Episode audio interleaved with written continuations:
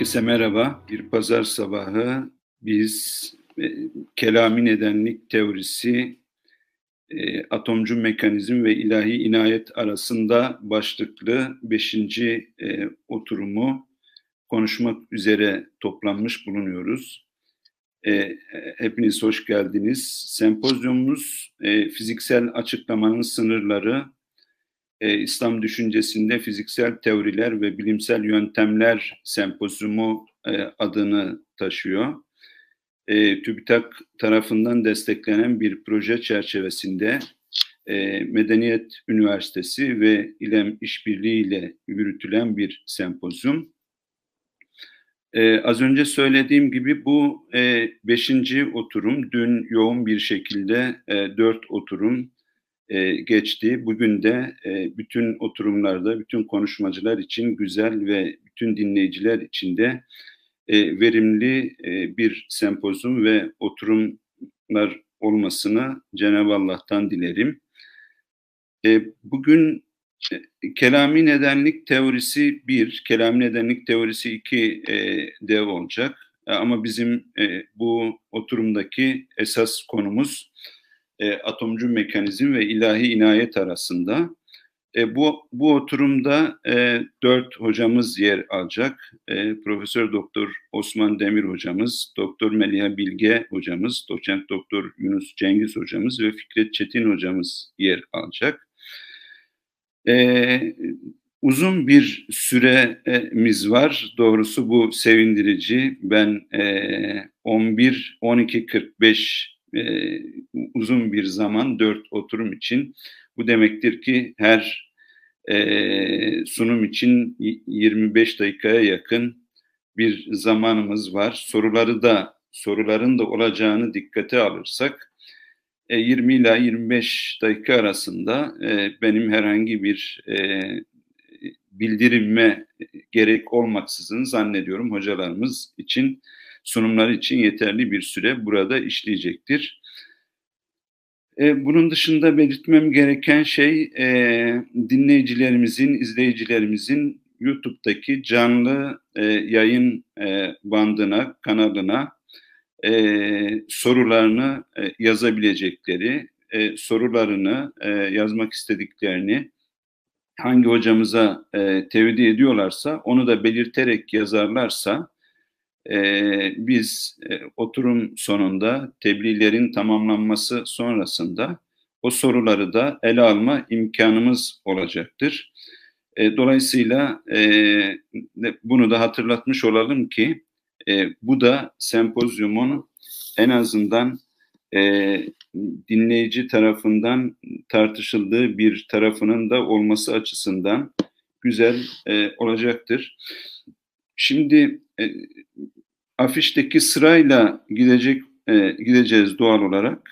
Dolayısıyla ben e, hocalarıma tek tek e, Osman hocama, Melihe Bilge hocama, Yunus Cengiz hocama ve Fikret Çetin hocama e, hoş geldin diyorum. Ve ardından e, sözü Profesör Doktor Osman Demir e, hocama e, bırakıyorum. Osman Demir hocam Basra Mutezile geleneğinde itimat teorisi ve ilahi inayetle ilişkisi başlıklı tebliğini sunacaklar. Hocam tekrar hoş geldiniz. Söz sizde. Buyurun. Üstadım çok teşekkür ederim söz verdiğiniz için. Ee, bizleri dinleyenleri saygıyla selamlıyorum.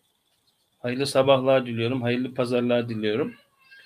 Şimdi e, Basra Mutezile geleneğinde itimat teorisi bunun bir yönüyle mekanizmle, bir yönüyle de ilahi inayet ilişkisi bağlamında bir e, sunum yapmaya çalışacağım. Tabii e, itimat teorisi esasında bizim geç dönem mutezilesi dediğimiz Cübbayiler ve sonrası e, dönemindeki metinlerde özellikle bu atomcu teoriye ayrılan, münhasıran bu teoriye ayrılan metin, metinlerde çok ciddi bir açıklama modeli olarak kendini gösteriyor tevhidle birlikte.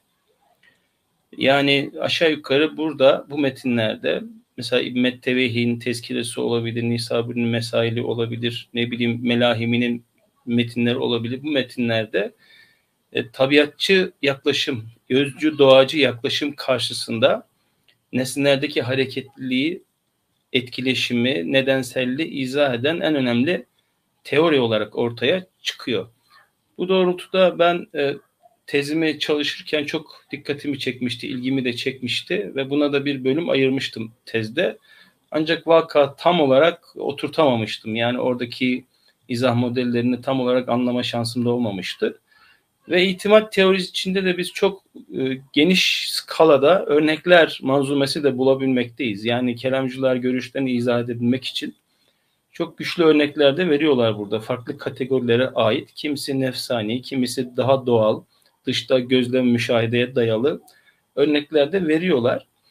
Şimdi belki çok kısa itimattan, itimatla ilgili muhtelif mevzulardan, işte türlerinden, sonra tanımından, belki ihtilaflardan, belki tevlit ve adet ilişkisinde bahsedebiliriz ama herhalde bunlardan hakkıyla bahsetmek istesek biraz süreyi aşarız. Çok hızlı gideceğim bu hususu, bu, bu e, girişi. Bunların hepsini bir giriş olarak kurgulamayı düşünüyorum. Ama benim esas bugün üzerinde durmak istediğim husus başlıkta çok kendini göstermiyor. Yani daha sonra yani bu e, çalıştığı hazırlanırken daha e, böyle yoğun okuma ve e, bu hususa dair malumat elde etme fırsatım oldu. Biraz tek bir örnek üzerinde aktarmayı anlatmaya çalışacağım. O da acı fenomeni, tikel bir fenomen olarak acı. Elem olgusu üzerinden. Bu itimat bir yönüyle mekanizm, fizikalizm, diğer yönüyle ilahi, ilahiyet da adet bağlamında aktarmaya çalışacağım. Şimdi itimat tabi e, cisimlerde gözüken, e, algılanan, idrak edilen tek yönlü hareketleri izah eden bir kavram. E, itimat basitçe dayanma, direnç, itişme, e, nesnenin kendinde durağan hareketi, statik hareketi veya bir nesneye iletişime geçtiğinde ona karşı gösterdiği direnç gibi çok farklı anlamlarda kullanılabilir. Zaten bu e, filozoflarda malumunuz doğal hareketle kasri harekete karşılık geliyor aşağı yukarı ufak tefek modifikasyonlarla birlikte. Yani e, kelamcılar doğacı bir açıklamadan kaçınmak için nesnenin kendinde mevcut bir öz, özsel demeyeyim ama kendinde mevcut bir algılanan bir hareketi olduğunu eğer nesne herhangi bir yönde e, bir dirençle karşılaşmazsa bu hareketini zorunlu olarak yerine getirdiğini iddia ediyorlar. E, ve bu tabi bu, bu itimat, itimadi hareket Allah tarafından ona yüklenen bir özellik en başında. En başında hadisenin inahi inayetle bir bağlantı zaten var. E, yani Mutezile'de metinlerde her ne kadar kendini göstermese de, görünür kılmasa da bütün bu yapının, fiziki yapının esasında teolojik üst bağlamları mutlaka var. Ancak e, biz itimat teorisi içinde adet gibi değil, e, neredeyse bu ilahi inayete en az atıfla, gerek ve ihtiyaç duyulan en az yerlerde atıfla biz bunun kurtarılmaya çalışıldığını, bu yapının kurtarılmaya çalışıldığını görüyoruz. Yani hareket Tabii itimat bir tür hareket. Nazlam'da var bu. Çok güçlü bir şekilde güçlü bir model olarak ortaya konuyor. Yunus Cengiz Hocam bu konuyu yazdı. Çok daha iyi bilir. Ee, yani duran nesnelerde bizim durar durur gördüğümüz nesnelerde bile aslında bir tür statik hareket, bir gerilim, bir tevettür mevcut. Tas stoacılara kadar giden bir arka planı var. Yani Mutezile burada tabii ki kültürel arka plandan istifade edildi. Bunun altyapısı da var ancak kullanımı bakımından yani işlevselliği bakımından orijinal diyebiliriz biz buna. Çözdüğü problemler bakımından orijinal diyebiliriz. Yoksa bu hareket öteden beri farklı kültürlerde, farklı şekillerde tanımlanan bir hareket. Şimdi e, hareketi ikiye ayırıyorlar genelde. İntikal hareketi, itimat hareketi. İntikal hareketinde bir mekandan diğer bir mekana geçiş söz konusu. İtimatta ise nesnenin bulunduğu bir mekanda iki kevni ya da iki duruşu söz konusu. Yani bizim gözlemleyebildiğimiz bir başka mekan, mekan intikal yok ama dış dünyada böyle hareketler de var. Yani bir mekana geçiş olmaksızın yapılabilen hareketler de var. Bunları izah etme e, amacıyla e, kurgulanmış ya da geliştirilmiş bir model itimat. Şimdi biraz notlarımdan hareket edersem süreyi daha istifadeli kullanırım sanıyorsan sanıyorum.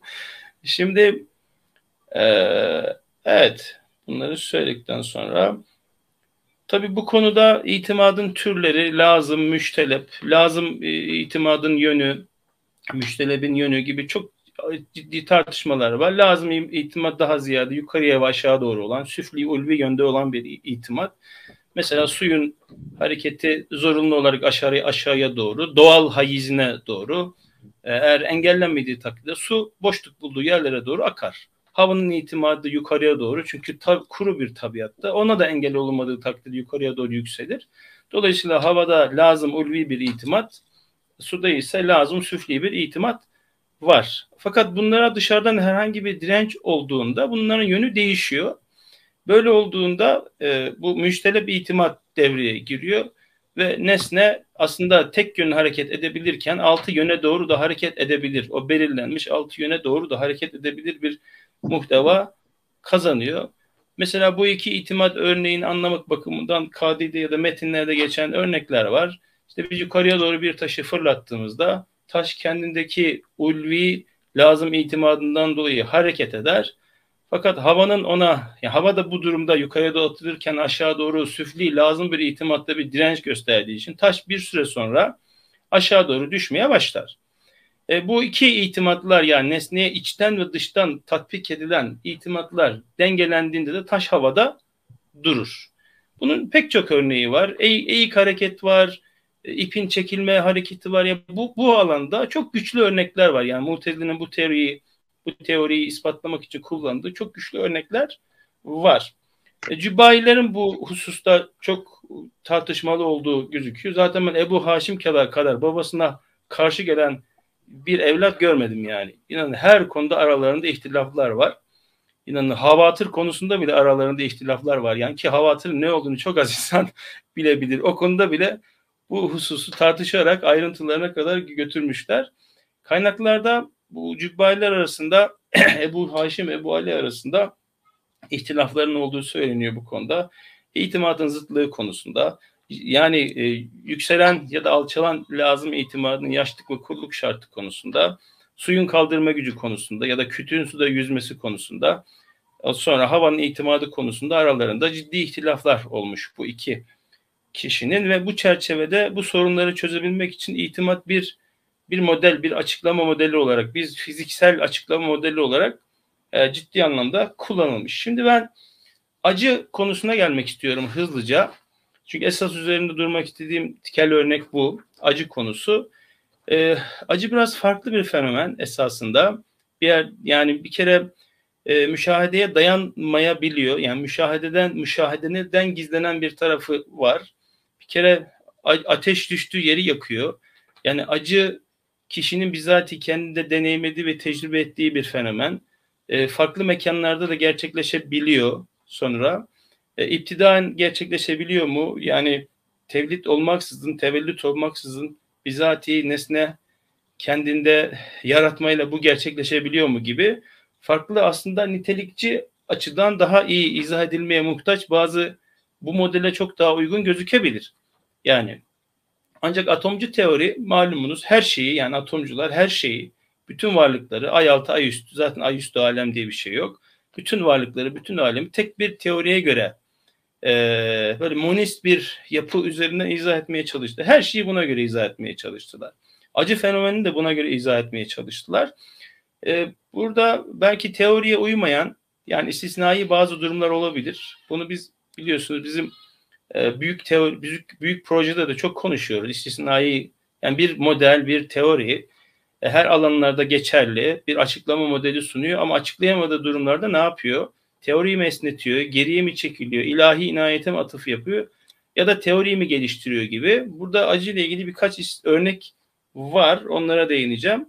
Bu acı haddi zatında Galen'in de Galen'in bu medikal felsefesinde de atomculara e, karşı getirdiği bir argüman, acı argümanı. Acı argümanı üzerinden yani atomculuğun yanlış olduğunu savunamayacağını. Tabii Galen'in atomcu dedikleri Epikür, Demokrit belki e, kendi döneminin atomcuları. E, belki bu Galen'in eleştirileri kelamcılara tam olarak yöneltilemeyebilir. Onu söyleyeyim. Ama kendi dönemindeki atomcuları Galen bu acı argümanıyla vuruyor. Tabiri caizse acı argümanı üzerinden onları eleştiriyor. E, çünkü Galen'in yani teorisi element teorisi. Yani o monistik bir bakış açısını kabul etmiyor. O e, insandaki bu türden fenomenleri bir tür karışımla yani krasisle izah ediyor. E, fizyolojik ve farmakolojik tartışmalara giriyor bu doğrultuda. E, dolayısıyla e, mesela şöyle diyor, bunu diyerek hemen kelamcıların acı konusunu nasıl tahlil ettiklerine girmeye çalışacağım. Eğer insan diyor tek bir şeyden yaratılmış olsaydı, şimdi kelamcılarda tabii monist böyle tek tip yani bütün her şey partiküllerden oluşuyor. Bunlar mütecanis ve mütemasil. Tek yani.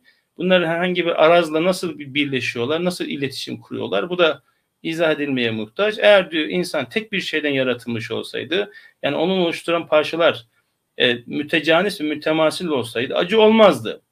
Oysa ki farmakolojik olgular insanın acı hissettiğini, fizyolojik olgular acı hissettiğini söylüyor. O halde insan e, demek ki bu acı tek bir şeyden oluşmuyor. Yani atomlardan oluşmuyor. Zaten atomların kendinde acı yüklenebilmeleri de kendine izaha muhtaç. Tabii Galen'in bu açıklamaları Hipokrat'ın bulgularına da dayanıyor. Ee, mesela İbn Mettevi bu konuda Galen'i eleştiriyor. Yani İbn Mettevi'nin Galen'e doğrudan acı konusunda yönelttiği eleştiriler var. İnsan neden diyor yani belirli durumlarda değişime tabi olan ve farklı e, niteliksel e, modifikasyonlara uğrayan bir elementten müteşekkil olmasın ki şeklinde eleştirileri var İbn-i Mettevi'hinde. E, dolayısıyla böyle bir yani atomculuğa karşı yöneltilen karşıt bir klasikte geçmişte acı argüman da var. Şimdi gelelim kelamcılara. Sanıyorum bir 10 dakikam kaldı hocam değil mi? Ee, yanlış yanlış görmüyorsam. Buçuk gibi sanıyorum bitirmem bekleniyor. Evet. Şimdi gelelim kelam metinlerine biraz, biraz önce ben daha ayrıntılı inceleyemedim. inceleyeceğim. Yani bu işte Metteveh'in şerhine ne bileyim Dami'ye falan bakamadım. Daha ileri metinleri Rassas'a falan bakamadım ama onlar da elimin altında. Onlarda da durumu inceleyeceğim. Ya da diğer hani acının başlık olarak geçmediği ancak içerikte bulabileceğimiz yerler de olabilir. Oralara çok fazla bak bakmadım. Esasında dört metinle şimdi kendimi sınırladım. Malumunuz tevlid, Muni'nin tevlidi, e, Mesail-i Hilaf. Mesail-i Hilaf'ta çok fazla bir açıklama yok bununla ilgili. E, biraz İbn İbn Metteyeveh'te oldukça yoğun bir pasaj var bununla ilgili. Acı başlığı altında bir bölüm var. Bir de e, İbn Melahimi'nin Faik'inde var. Belli bölümler var. O bu konuyu tamamen lütuf teorisi bağlamında tartışıyor. Yani e, aslah teorisi bağlamında tartışılıyor. Zaten Mutezile'nin temel algısı da budur. Aslah teorisinin bir parçasıdır. Yani Allah'ın insanları acı çektirmesinin hikmeti ne olabilir, maslahatı ne olabilir gibi tartışıyorlar zaten. Yani bu bağlamı gözden kaçırmamak lazım ama bu bağlamı da belki çok dikkate almamak lazım bu doğrultuda e, incelemeye çalışırken. Sanki böyle acıyı min haysühü ve hüve inceliyorlarmış gibi bakmak lazım belki de. Şimdi bir kere kelamcılarda acı kesinlikle inkarı mümkün olmayan bir olgu, zorunlu bir olgu. Fakat bu zorunluluk yani nesnenin yapısından kaynaklanan determinizm ya da mekanizm değil. Bu bilgiyle alakalı bir şey bu. Kişinin hissetmesiyle alakalı bir şey bu. Ateş düştüğü yeri yakıyor yani. Acı asla reddedilmesi mümkün olmayan bir olgu. E, biliyorsunuz mesela şimdi aklıma geldi. Kitab-ı Tevhid İmam Maturidi sofistleri bu acı olgusuyla terbiye ediyor. Yani bu acıyı nasıl size bir acı verelim bakalım bunu reddedebilecek misiniz yani. Kesinlikle zorunlu bir olgu. İtimattan tevellid ediyor. Bu arada itimat sadece dış dünyadaki nesnelerle alakalı değil, insan bedeniyle de alakalı. Yani mesela gözde, yani görme fenomeni de gözdeki itimattan kaynaklanıyor. E, her şey bu itimatla ilgili ilişkili bir şekilde açıklanıyor. Yani e, vücudun uzuvlarında da e, onların bir yönde hareket edebilmesi kabiliyeti, bir tür statik hareket var. Bir gerilim hareketi var. E, dolayısıyla yani hem dış dünya hem insan bedeni bu itimat teorisi bağlamında izah ediliyor. İtimat tevlidden doğuyor. Tevlidden doğmadığını söyleyenler de var ama ana şey görüş, görün, görünüş itimadın acının itimaddan tevlid ettiği şeklinde. Bu doğrultuda itimaddan tevlid etme bağlamında acı ses ve birleşme arasına benziyor. Ses de birleşme de aynı şekilde itimaddan tevlid yoluyla e, gerçekleşiyor. Bu arazlar e, acı peki iptida aynı olabilir mi? Doğrudan Allah tarafından yaratılabilir mi sorusunu şimdi soralım burada kalsın. Birazdan buraya döneceğiz yani. yani mütevelliden değil de müpteden gerçekleşebilir mi? Şimdi bir de acı arazlar içinde özel bir duyu organı gerektirmeyen bir araz. Yani e, canlının bir kısmında algılanıyor. Yani vücudun neresi parçalanmışsa, vücudun neresinde gerçekleşmişse orası o acıyı algılıyor. Burada acının bir kalbin fiili olarak değil, azaların fiili olarak algılandığını söyleyelim. Yani azada gerçekleşen bir fiil bu. Çünkü tevlid yoluyla gerçekleştiği için. E, bu doğrultuda sıcak, soğuk ve lezzet arazlarına benziyor. E, acı özel bir duyu organı gerektirmeden ortaya çıkan bir araz olduğu için. E, peki acı neden gerçekleşiyor? Acıyı gerektiren, gerçekleştiren etken aslında sıhhati ortadan kaldıran, sağlıklı sağlığı ortadan kaldıran fiziki güçsüzlük, vehi dedikleri fiziki güçsüzlük. Yani bedendeki bütünlüğün bozulması. Düşünün beden çok sıkı bir araya gelmiş, müellef bir, kompozit bir vücut yapı ve e, bizim bu yapıyı oluşturan atomların çözülmesi ise acıyı meydana getiriyor. Ya da acı, atomların çözülmesi ya da parçalanması, o bütünlüğün ortadan kalkması aslında acı dediğimiz şey. Acı. Sıhhat çünkü bu canlılıkla ilgili bir şey. Canlılık da ancak bu e, bütünlük sağlanırsa sağlıklı bir yapıda ortaya çıkabiliyor. Yani acı bedenin bütünlüğünün bozulması iftiraku bünyetil hayat diyor melahimi. İftiraku bünyetil hayat. Şimdi bedenin sağlığını ve canlılığını atomların içtimai bir araya gelmesi sağlıyor.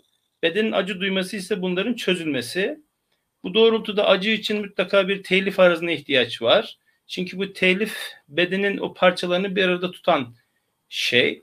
Dolayısıyla tek bir cüzde acı gerçekleşmiyor. Acının oluşması için mutlaka iki cüze ihtiyaç var. Teori gereği. Bunlar birleşecekler ki ayrıldıklarında acı meydana gelsin.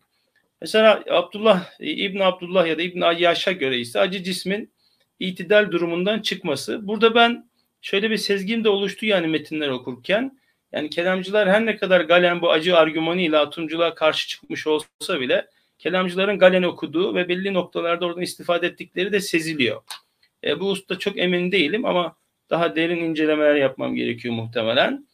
E, işte cismin itidal durumundan çıkması, denge durumundan çıkması hissettiriyor. Ayyaş burada farklı bir yerde duruyor metinlerde ve çok kendine demek ki farklı bir görüş olduğu için atıf yapılan birisi. E, mutlaka acının meydana gelmek için bir diğer şart bir bünye, bir mahal gerekiyor acı için. E, zayıflık ve canlılık dışında. Peki acının bedeni, mahalli nedir? İnsanın bedeni. Fakat insan bir başka bedende acı meydana getirebilir mi? Teblit yoluyla. Bu hususu da şimdilik soru olarak soralım. O da bir kenarda dursun. İkinci sorumuz da bu. Ee, insan başka bir bedende acı meydana getirebilir mi? Kendisi ya da insan bir başkasının acısını hissedebilir mi diyelim. Başka bir bedende oluşmuş acı hissedebilir mi? Bu da teorinin aslında çerçevesini aşan bir soru. Bakalım burada nasıl cevaplar verdiler. Şimdi acının şiddeti nasıl gerçekleşiyor? Acının şiddeti itimat yani kişinin e, buna e, acı, acıyı doğuran aslında darbe ise mesela vurmaysa birinin birine yumruk atmasıysa bu yumruğun şiddetine göre çünkü o da itimada göre gerçekleşiyor. Ee, yani o yumruk atan kişinin kendisinde mevcut olan statik hareketi aktive etmesi sonucu ortaya çıkıyor. Birincisi acı bu yumruğun şiddetine göre bir de o yumruğu yiyen bünyenin direncine göre gerçekleşiyor. Yani acının şiddetini belirleyen şey bu iki şey. E, mahallin de etkisi var. Yani acıda hem mahal dirençliyse yani mahal mesela çözülmüyorsa hemen parçalanmıyorsa e, bünye bunu hissetmiyor ya da çok az hissediyor diyebiliriz. Yani e, insanların acıları farklı hissetmesinin sebebi de bu. Mesela burada şöyle bir tartışma var. Şehit neden acı duymuyor? Normalde acı bir tür uzaklaşmacı bir araz. Yani nefret arazı. Kişinin kaçınmaya çalıştığı bir araz. Elem gibi değil. Fakat burada şehit mesela uzaklaşması gerekirken ölümden neden? Şimdi ben bunu Melahimi'de bir iki cümlede gördüm ama şimdi şöyle olduğunu hissediyorum ben. Ana teoriye uydurmak için şöyle diyeceklerdi büyük ihtimal. Başka bir yerde buna dair bilgiler mutlaka bulabilirim. E, işte kişi burada bir hesap yapıyor. Şimdi e, ölüm acısıyla e, ölmediği takdirde mesela e, maruz kalacağı esaretin acısını e, ölçüyor e, mecburen ilca teorisi gereği ve burada ölmeyi tercih ediyor. Yine ana teoriye uygun bir yapı ortaya çıkmış oluyor e, böylece. E, Tabi burada kişilerin acıları hissederken mutezili vücuh teorisi gereği bir yön teorisi de devreye giriyor. Yani kişinin bu eğer mesela insan ölüm cezasına çarptırılıyor, idam ediliyor, kısasa maruz kalıyor ama kişi bu kısası hak ettiğini düşündüğü için bundan acı duymuyor yani. Mesela burada o acının şiddetini oluşturan şeylerden bir tanesi de yön teorisi. Yöne göre, göre de gerçekleşiyor. Ee, şimdi bir tartışma evet.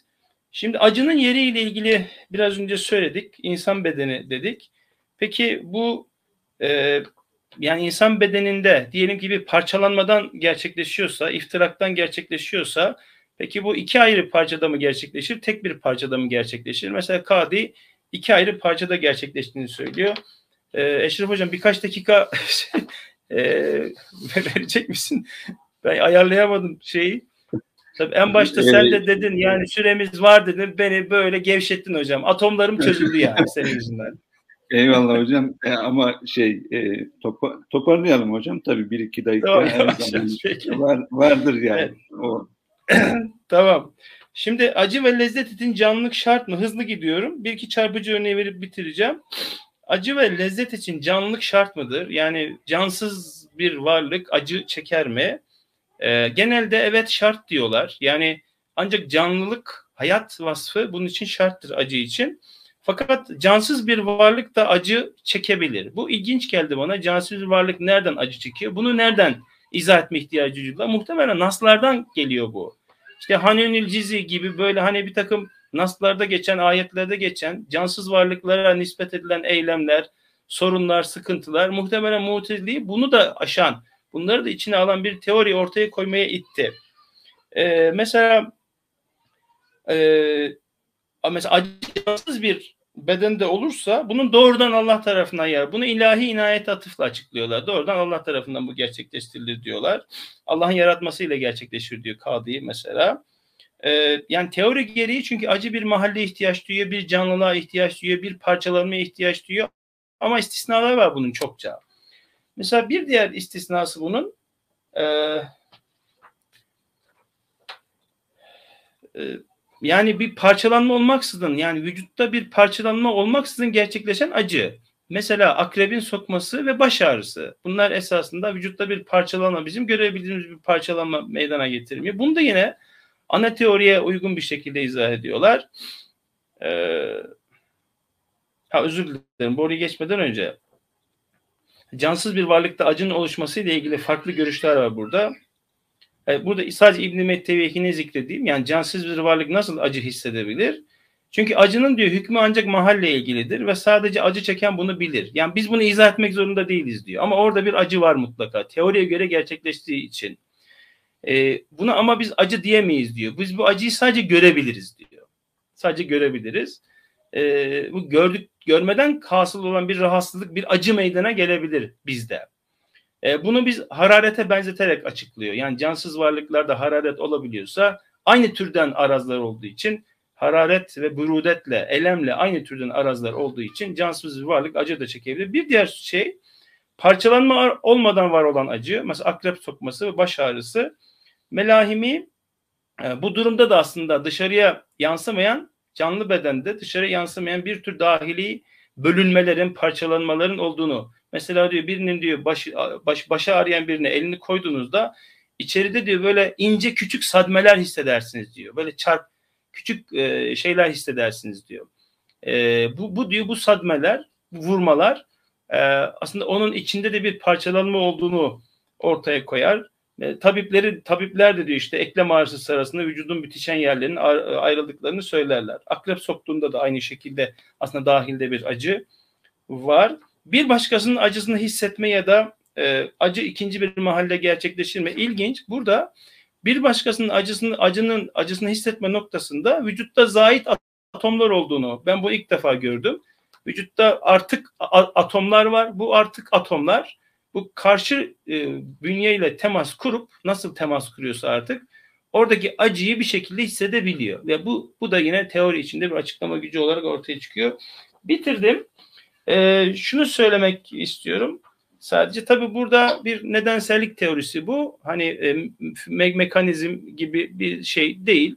Yani bunun zaten ortaya çıkışı tamamen teolojik sorunları ortaya çıkarma e, yönünde. Ve işte Mutezile'de yani bir esnek bir determinizm ya da mekanizm var e, burada. Çok fazla inahi inayet atıf yapılmaması en azından eşari gelenekle mukayese edildiğinde böyle kaderi muhtar vurgusu çok fazla değil. E, genelde e, adete ya da Allah'ın yaratmasına işaret eden yerler var. Mesela acının iptidaen yaratılması e, e, gibi zaten mutezilenin yani sebep mevcut, mahal muhtemel aralarında da bir engel yoksa sebep e, sonucu zorunlu kılar. Yani buradaki icap tamamen şartların ortaya çıkmasına bağlı. Şartları da kurgulayan zaten hiçbir zaman Tanrı'nın iradesinden müstahni değil. Böyle bir acı merkezinde böyle bir ilahi inayete ve fiziki yapının açıklamasına dair bir model öngörülüyor. Ee, inşallah çalışmalarımız devam ediyor. İlerleyen süreçte daha da ayrıntılandırırız diye düşünüyorum. Teşekkür ederim dinlediğiniz için. Yani zaman açtığım için de özür dilerim hocam herkesten. E, eyvallah. Yani özür de dilediğine göre artık e, diğer konuşmacıların zamanlarından sana bir iki dakika vermiş sayılıyoruz bu durumda. Ee, çok teşekkür ediyorum Osman Hocam. Ee, Osman Hocam bize mutezili bir hakikat araştırmasının nasıl yapıldığını da göstermiş oldu. Aynı zamanda itimat, tevlid, tevellüt, itimat e, teorileri çerçevesinde ve bu itimat teorileri teorisi çerçevesinde aynı zamanda ortaya çıkan e, çeşitli niteliklerin nasıl anlaşılması gerektiği ile ilgili bir e, çerçeve sundu. E, çok teşekkür ederim Osman Hocam. Hemen za- zaman kaybetmeden e, ne duruma düştüğümüzü gör Osman Hocam. Başta çok geniş zamanımız var derken şimdi zaman kaybetmeden diye ifade ediyorum. Zaman Üst, kaybetmeden... Üstadım sen onu deyince ben zaten kendimden korktum hemen. Eyvallah. Ee, şimdi ikinci oturuma geçiyoruz. İkinci, daha doğrusu ikinci başlığımıza geçiyoruz. Beşinci oturumun. E, bu başlığımızın e, adı atomcu tabiatçılığın nedenlik anlayışı. E, Doktor Meliha e, Bilge hocamız bu e, konuda e, tebliğlerini sunacaklar. E, hocam söz sizde. Buyurun.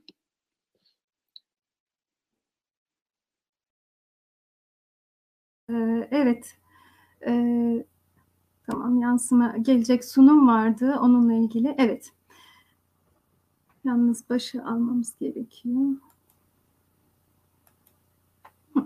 Evet, atomcu tabiatçılığın nedenlik anlayışı konusunu bugün ele alacağız. Atomcu tabiatçılık dediğimizde iki önemli isimle karşılaşıyoruz. Bunlardan birisi Muammer, diğeri ise Kabi. E, Muammer'in ve Kabe'nin ortaya koyduğu fizik teorilerinden, bu teorilere yapılan eleştirilerden, bu teorilerin tarihsel bağlamlarından bahsedeceğiz. Ayrıca bu iki teoride ilahi kudret ile zorunlu nedensellik arasındaki gerilimi aşma yönünde ortaya konulan stratejik çözümler hakkında da bilgi vermeye çalışacağız. Atomcu tabiatçılık dediğimizde kelamda hem bölünemeyen cüzü kabul eden hem de nesnede belirleyici bir tabiatın bulunduğunu öne sürenlerin ortaya koyduğu fizik teorileri anlaşılır. Bunlardan ilki demin de söylediğimiz gibi Muammer'e ait mana teorisi, diğeri ise Kabe'nin atomcu tabiatçı teorisidir. Her iki fizik teorisinde de alemde gerçekleşen bütün değişimlerin nesnelere yüklenen bir ilke yani tabiat nedeniyle olduğu savunulur. Muammer'in mana teorisinde Muammer bölünemeyen cüzü kabul etmesine rağmen nesnelerde belirleyici bir tabiatın bulunduğunu ve cisimlerdeki farklılığa bu tabiatın neden olduğunu söylemesiyle atomcu kelamcılardan ayrılır. Muammer'in mana teorisinde e, ilk önce cismin içinde yer alanlarla ilgili bir ön bilgi vermemiz gerekiyor. Allah sekiz cüzü bir araya getirip cismi yarattığında cismin içindeki manaları, özellikleri ve tabiatı da yaratır. Cismin tabiatına uygun olarak bu manaları cisme yerleştiren Allah'tır. Manaların tümü bir vakitte yaratılmıştır, sınırsız sayıdadır. Manaları neden bu şekilde dizdiğimi bir sonraki slaytta açıklayacağım. Bir de manada cismin içinde Allah tarafından yaratılan özelliklerden bahsedilir. E, bunlar hareket ettirme, renklendirme, hareket ettirme ve, ve benzeri özelliklerdir. Ayrıca manadan hariç bir de cismin tabiatından bahsedilir. Gördüğünüz üzere cisim 8 cüzün bir araya gelmesiyle oluşan küp şeklindeki bir yapı, uzunluğa, derinliğe ve genişliğe sahip olan bir yapı. Mana teorisine göre bütün cisimler yaratıldıktan sonra mekanlarında sükun halinde bulunur. Ona göre sükun cismin kendisini temas ettiği mekanda bulmasıdır. Şimdi mana teorisini ben şekilli olarak açıklamaya çalıştım. Mana teorisine göre cismin içindeki her bir manayı etkileyen veya harekete geçiren başka bir mana bulunur. Yani arka arkaya birbirinin nedeni olan manalar var. Şehristlani her arazın bir mana ile kaim olduğunu belirtir. Bu da mananın e, içinde bir arazın barındığını gösteriyor. Bağdadi de cisimlerin öncelik sırasına göre arazlarını çıkardığını söyler. Bu iki ifadeyi birleştirdiğimizde cisimlerdeki manaların sıralı bir şekilde bulunduğu ve her arazın bir manada bir, bir, bir kuvve bulunduğunu söyleyebilmek mümkün. Manalar birbirlerini etkilediğinde kendilerinde bulunan arazı cismin dışına çıkarırlar. Manaların arazını çıkarması başka manaya engel oluşturmaz. Yani etkileşim bir mananın öbür manayı etkilemesi şeklinde olur. Bir mana öbür manayı etkilediğinde mananın içinde barınan araz dışarı çıkar ve bu şekilde etkileşim devam eder. Geriye doğru gittiğimizde bu mananın hareketini başlatan, daha doğrusu manaların etkileşimini başlatan bir ilk manaya ihtiyaç duyulur. Çünkü e, en önde bir mana olmalı ki diğerlerini de sırayla etkileyebilsin. Bu ilk mana ile ilgili de e, kaynaklarımıza baktığımızda, klasik kaynaklara baktığımızda ilk mananın öncesinde bir mananın olmadığını görüyoruz ve ikinci olarak da bu mananın kendi kendine hareket edemediğini yani bu ilk mana kendisini etkileyen bir mana olmadığı için arazını çıkaramaz. Ayrıca bu ilk mana kendi kendine hareket edemez. Bu ilk mana kendi kendine hareket edemediği için buna hareket ettirecek bir unsurun dışarıdan bir etkiyle olması gerekir.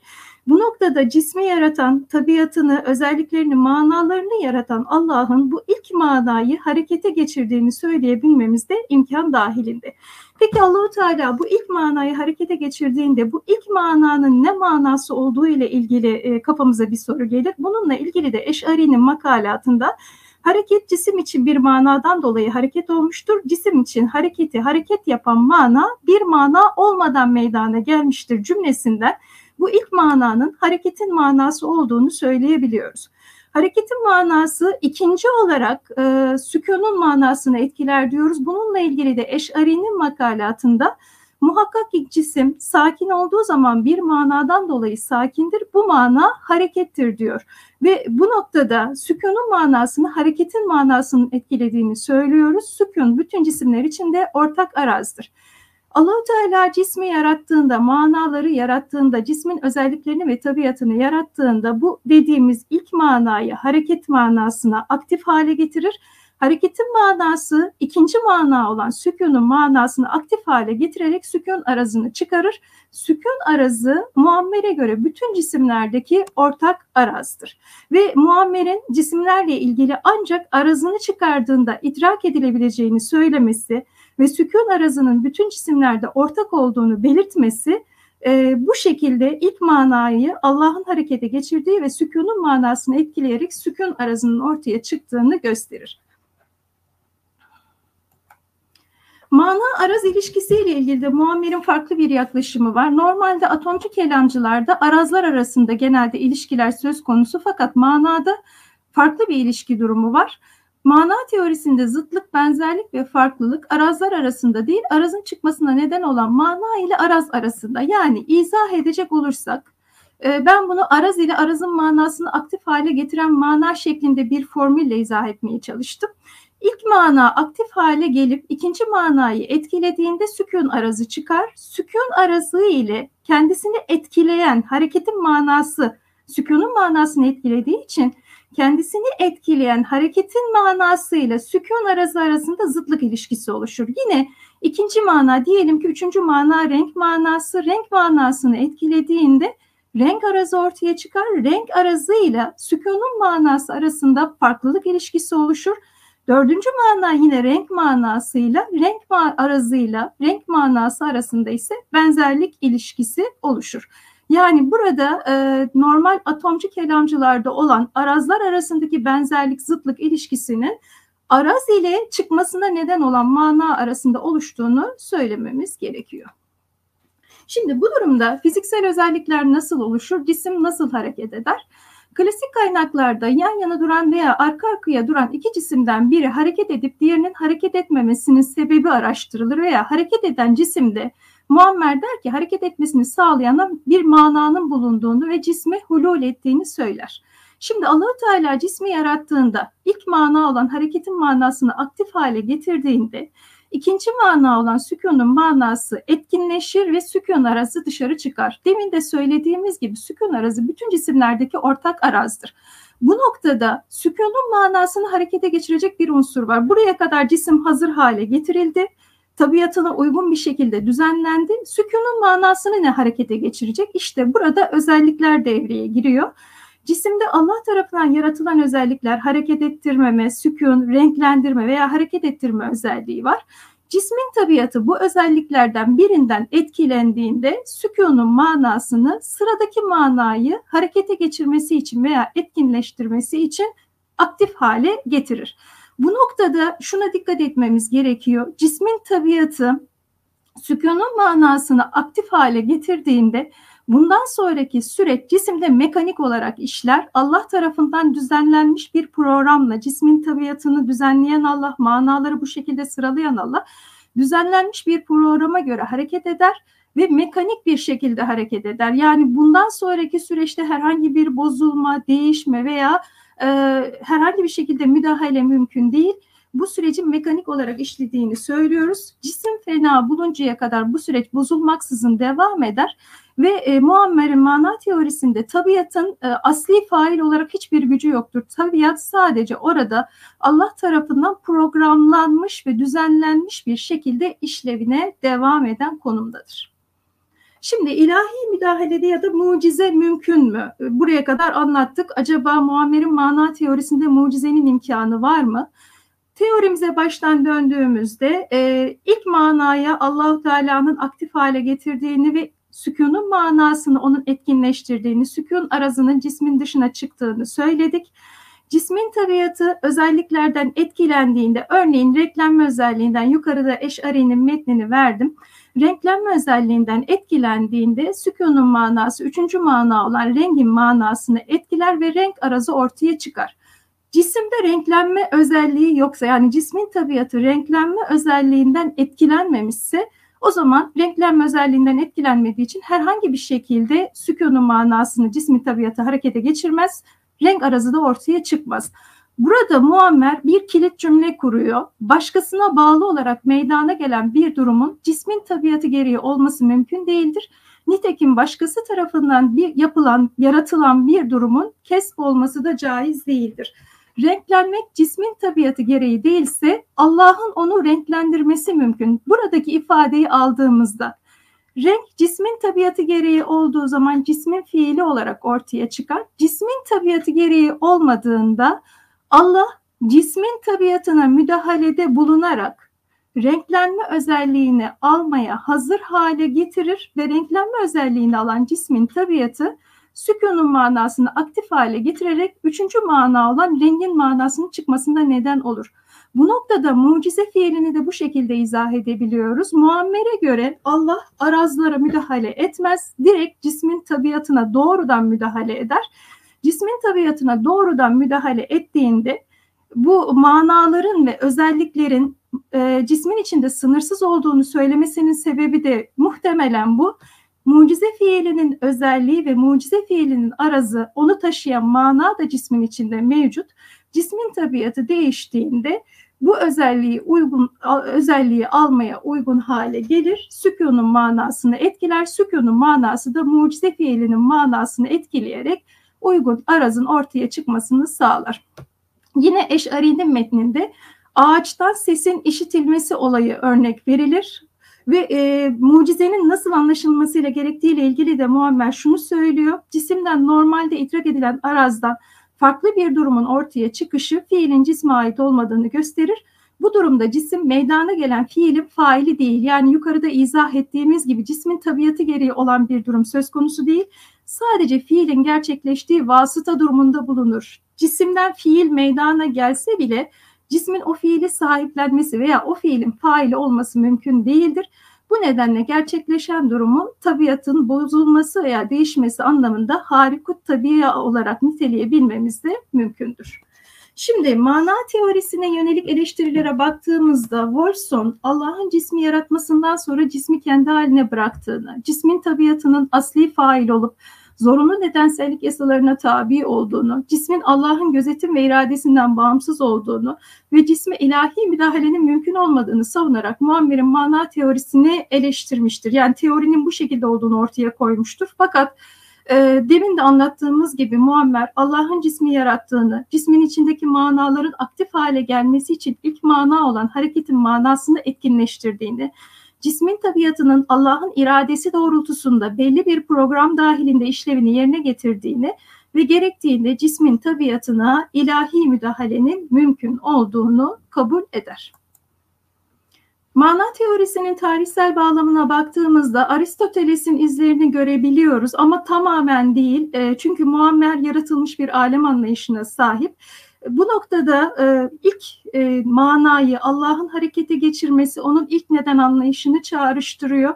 Manaların içinde arazların gizlenmiş olması ve araz e, mananın etkilenerek arazını ortaya çıkarması arazın bir kuvve mananın içinde bulunduğu ve etkileşim sonucunda bir fiil cismin dışına çıkattığını gösterebiliyor. Yani Aristoteles'in bazı düşüncelerinden etkilenmiş ama dediğim gibi yaratılmış alem fikrine bunu uyarlamıştır.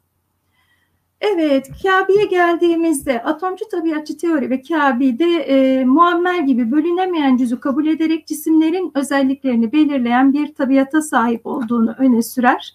Atomcu tabiatçı teoride bölünemeyen cüz, cevher, cisim, araz ve hareket kavramları ön plana çıkar. Bölünemeyen cüz yer tutmaz, gözle görülmez. Bölünemeyen cüz ancak bir illet veya sebep nedeniyle tek kalabilir. Bölünemeyen cüzde hareket yoktur. Hareket etmediği ve yer tutmadığı için bütün bölünemeyen cüzler birbirine benzer. Burada e, Kabe'de rastladığım benim çok önemli bir durum var. E, cevherle bölünemeyen cüzü ayırıyor. Cevheri müçtemi adıyla da anıyor. Nisaburi müçteminin e, cisimde bir araya toplanan arazlar tek bir mahalde bir araya toplanan arazlar için kullanıldığını söylese de aslında bu cevherin tanımına daha çok uyuyor. İki bölünemeyen cüz tek bir mahalde birleştiğinde bunun adı cevher oluyor. Bölünemeyen cüzün mahalli yok. Her ikisi bir araya yan yana gelerek birleşiyorlar. Telif kavramıyla mücavere yoluyla iç içe geçerek değil, nazamda olduğu gibi iç içe geçerek değil, mücavere yoluyla yan yana gelerek birleşiyorlar bu iki bölünemeyen cüzün tek mahalde yer tutmasına cevher adını veriyor. İki bölünemeyen cüzden cevher oluştuğunda arazlar cevhere hulul ediyor. Cevherlerin arazsız olması mümkün değil. Arazlar aynı anda zıtlarıyla birlikte cevherde yer alamıyorlar. İkinci anda yer tutma ve hareketin mümkün oluşuyla cevherler taşıdığı arazları tek yönlü çıkarmaya hazır hale geliyorlar. İkinci anda yer tutan ve hareket imkanını elde eden cevherlerde farklılık veya benzerlik söz konusu oluyor. Bölünemeyen cüzlerde hareket olduğu hareket olmadığı için bölünemeyen cüzler tamamen birbirine benziyor. İkinci anda yer tutan ve hareket imkanını elde eden cevherler için Kabi farklılık ve benzerliğin söz konusu olduğunu ifade ediyor. Cisim Kabi'ye göre dört cevherden oluşur. Cismin yüzeyi dört üçgenden oluşur. Kabi'nin e, cevherle ilgili tanımına baktığımızda iki bölünemeyen cüz bir cevheri oluşturduğu için toplamda e, cismin sekiz bölünemeyen cüz dört cevherden oluşana denildiğini söyleyebiliyoruz. Allah cevherlerden cismi oluşturduğunda cevherlerde bulunan arazlar cisme girerler. Kabe'de iki türlü hareketi görüyoruz. E, hareket yer tutma şartına bağlı olduğu için Kabe'de bölünemeyen cüzde hareket yok. E, cevherin ve cismin hareketi söz konusu. Cevherin hareketi olduğu yerde taşıdığı arazları tek yönde çıkarma şeklinde. Cismin hareketi ise bir yerden başka bir yere nakil şeklinde. Cismin her yöne hareketinin mümkün görülmesi hem cevherlerle cisme hulul eden arazların dışarı çıkışını sağlıyor hem de cisimlerdeki değişim ve dönüşümü gerçekleştiriyor. Cevherin hareketi tek yönlüyken cismin hareketinin her yöne olduğunu söylememiz gerekiyor. Şimdi e, Kabe'de iki kavramla daha karşılaşıyoruz. E, tabiat ve hasiye kavramı. İlk önce tabiattan bahsedelim. Kabe'ye göre tabiatlar cevherlerde bulunmaz. Cevherlerde sadece arazlar bulunur. Tabiatlar cisimlerde bulunur. Kabe alemde görülen bütün cisimlerin dört tabiattan oluştuğunu söyler. Bu dört tabiatın cismi hulul ettiğini ve cismin fenasının bu dört tabiatın cismin içinde dağılmasıyla gerçekleştiğini söyler. Bir nevi Kabe'nin zihninde cismi oluşturan bu dört tabiattır. Cismin fena bulmasını sağlayan da bu dört tabiattır. Yani cismin içinde bu dört tabiat dağıldığında cisim bozulur. Onun kastettiği dört tabiat sıcaklık, soğukluk, yaşlık ve kuruluk şeklinde bütün cisimler ona göre bu dört tabiatı bulundurmakta ortak. Yani her cisim bu dört tabiatı bulunduruyor. Kabe bu dört tabiat olmaksızın Allah'ın cisimleri yoktan yaratabileceğini de söylüyor. Sadece bu dört tabiat vasıtasıyla yaratıldığını öne sürmüştür. Kabe'ye göre bütün cisimlerde ortak olan bu dört tabiatın yanı sıra hasiye olarak nitelenen özel bir tabiat daha var. Bu özel tabiat cismin fiilini gerçekleştiren tabiat. Yani bu dört tabiattan hariç olarak bu özel tabiatın bulunması hem cismin fiilinin ortaya çıkmasını sağlıyor hem de cisimlerdeki değişim ve dönüşümü gerçekleştiriyor. Kabe'nin hasiye ile cisme hulul eden ve cismin fiilini belirleyen özel tabiatı tabiat ile yani buna genel tabiat da diyebiliriz. Cismi oluşturan ve bütün cisimlerde ortak olan dört temel tabiatı kastettiğini söyleyebilmemiz mümkün. Hasiye cismin e, fiilini belirleyen bu özel tabiatı yani hasiyeyi cisme yerleştiren Allah'tır ve cisim kendisinde bulunan bu özel tabiatla fiilini meydana getirir. Cismin tabiatı veya hasiye ile ortaya çıkan fiil esasında cismin değil o tabiatı oraya yerleştiren Allah'ın fiilidir. Gerçekte diyor Kabe tabiatın hiçbir fiili yoktur. Cismin özel tabiatında mevcut olmayan bir özellik normal şartlarda cismin fiili veya arazı olarak ortaya çıkamaz. Buğday tohumu örneğinden gidildiğinde e, buğday tohumunun tabiatı özel tabiatı devam ettiği sürece yani bu hasiyesi devam ettiği sürece buğday tohumundan aynı özellikler ve buğday çıkar, arpa çıkamaz. Sürecin kesintiye uğraması ancak Allah tarafından cismin özel tabiatına doğrudan ilahi müdahaleyle olabilir. Cismin özel tabiatına herhangi bir ilahi müdahale olmadığı sürece cismin fiilinin veya arazlarının değişmesi mümkün değildir. Bu durumda fiziksel özellikler nasıl ortaya çıkar? Allah arazlarıyla birlikte dört cevherden cismi oluşturduğunda cismin her yöne hareketinin mümkün görülmesi özel tabiata göre cismin arazlarını çıkarmaya başlamasının sebebi olarak kabul edilir.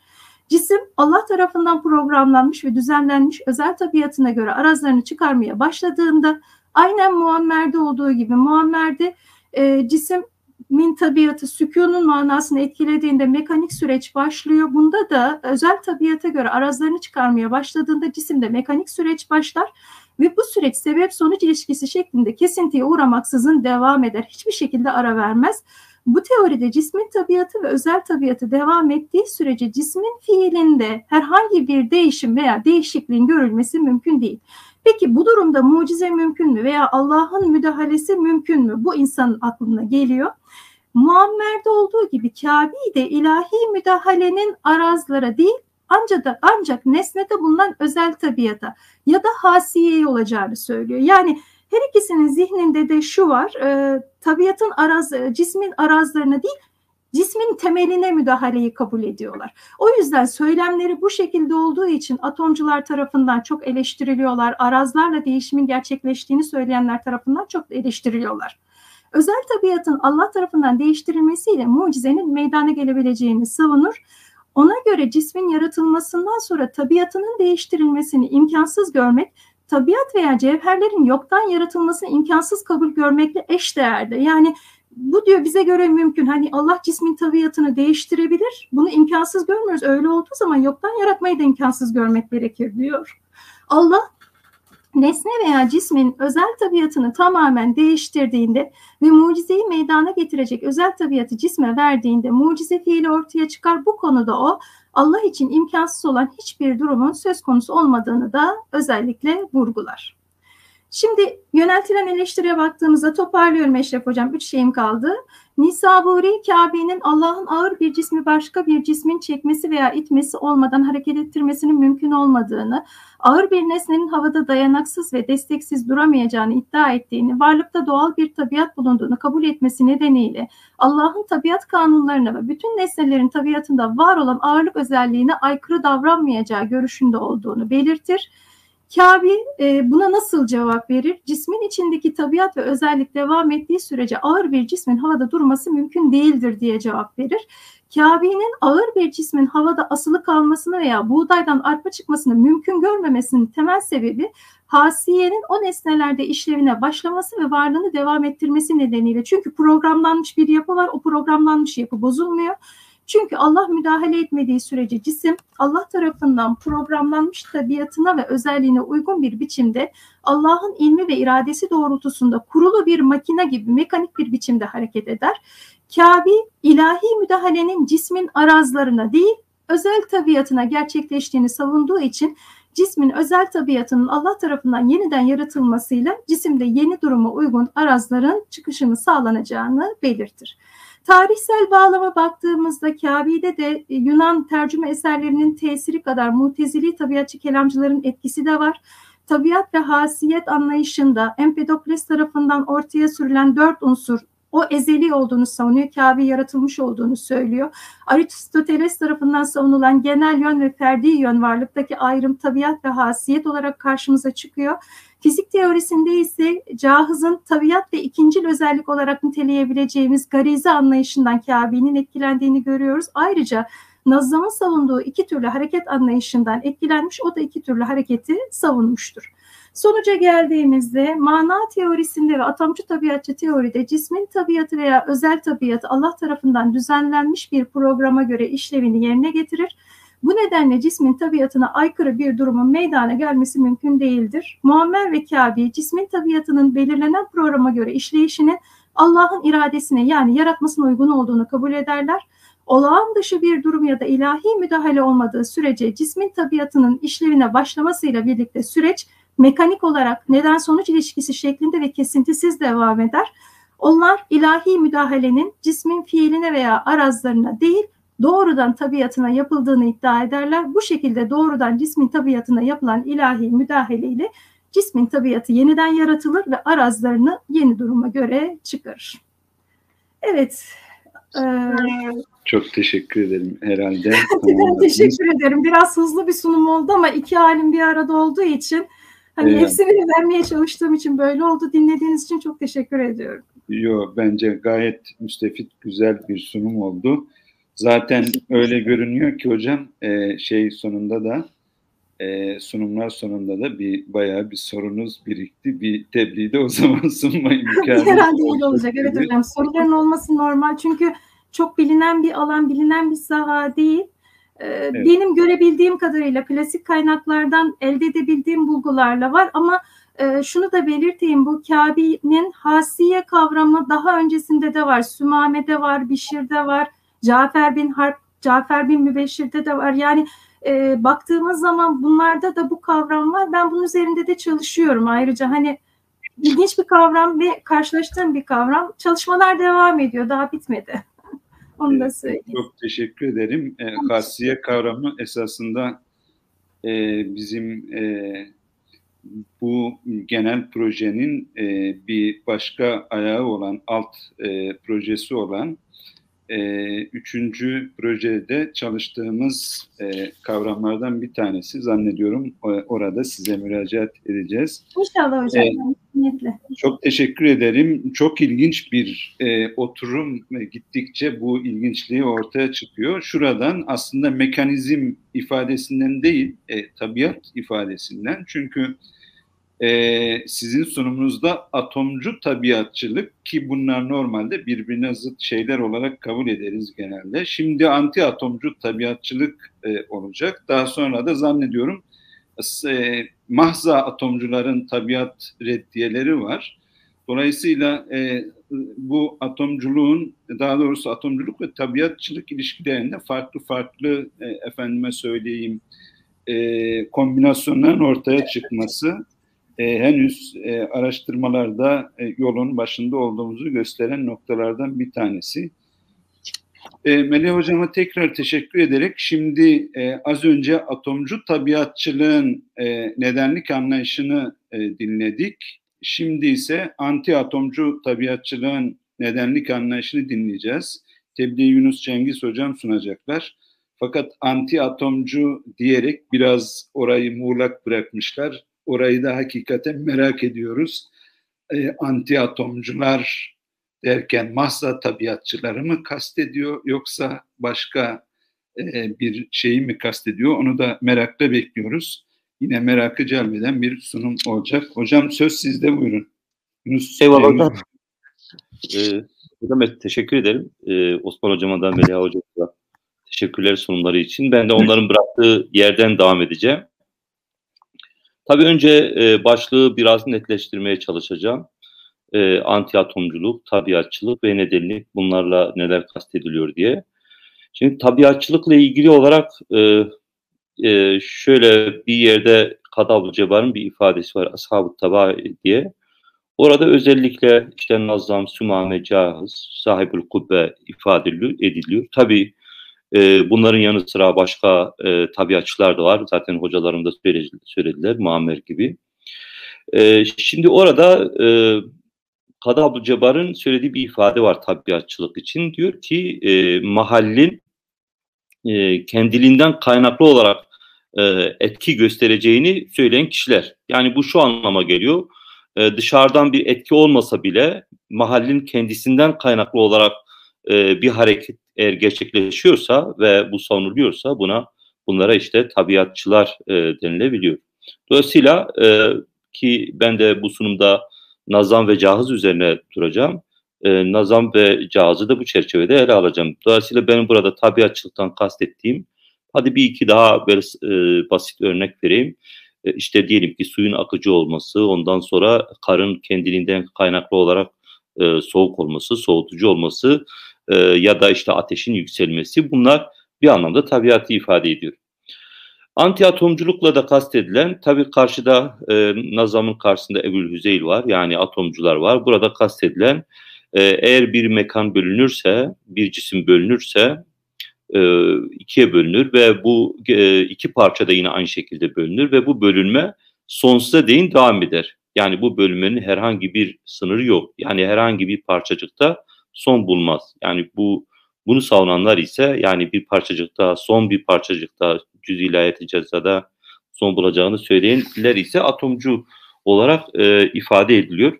Dolayısıyla ben burada bu sonsuza değin e, parçalanmanın devam edeceğini e, savunan e, Nazam'ı ve Cahaz'ı konuşuyorum.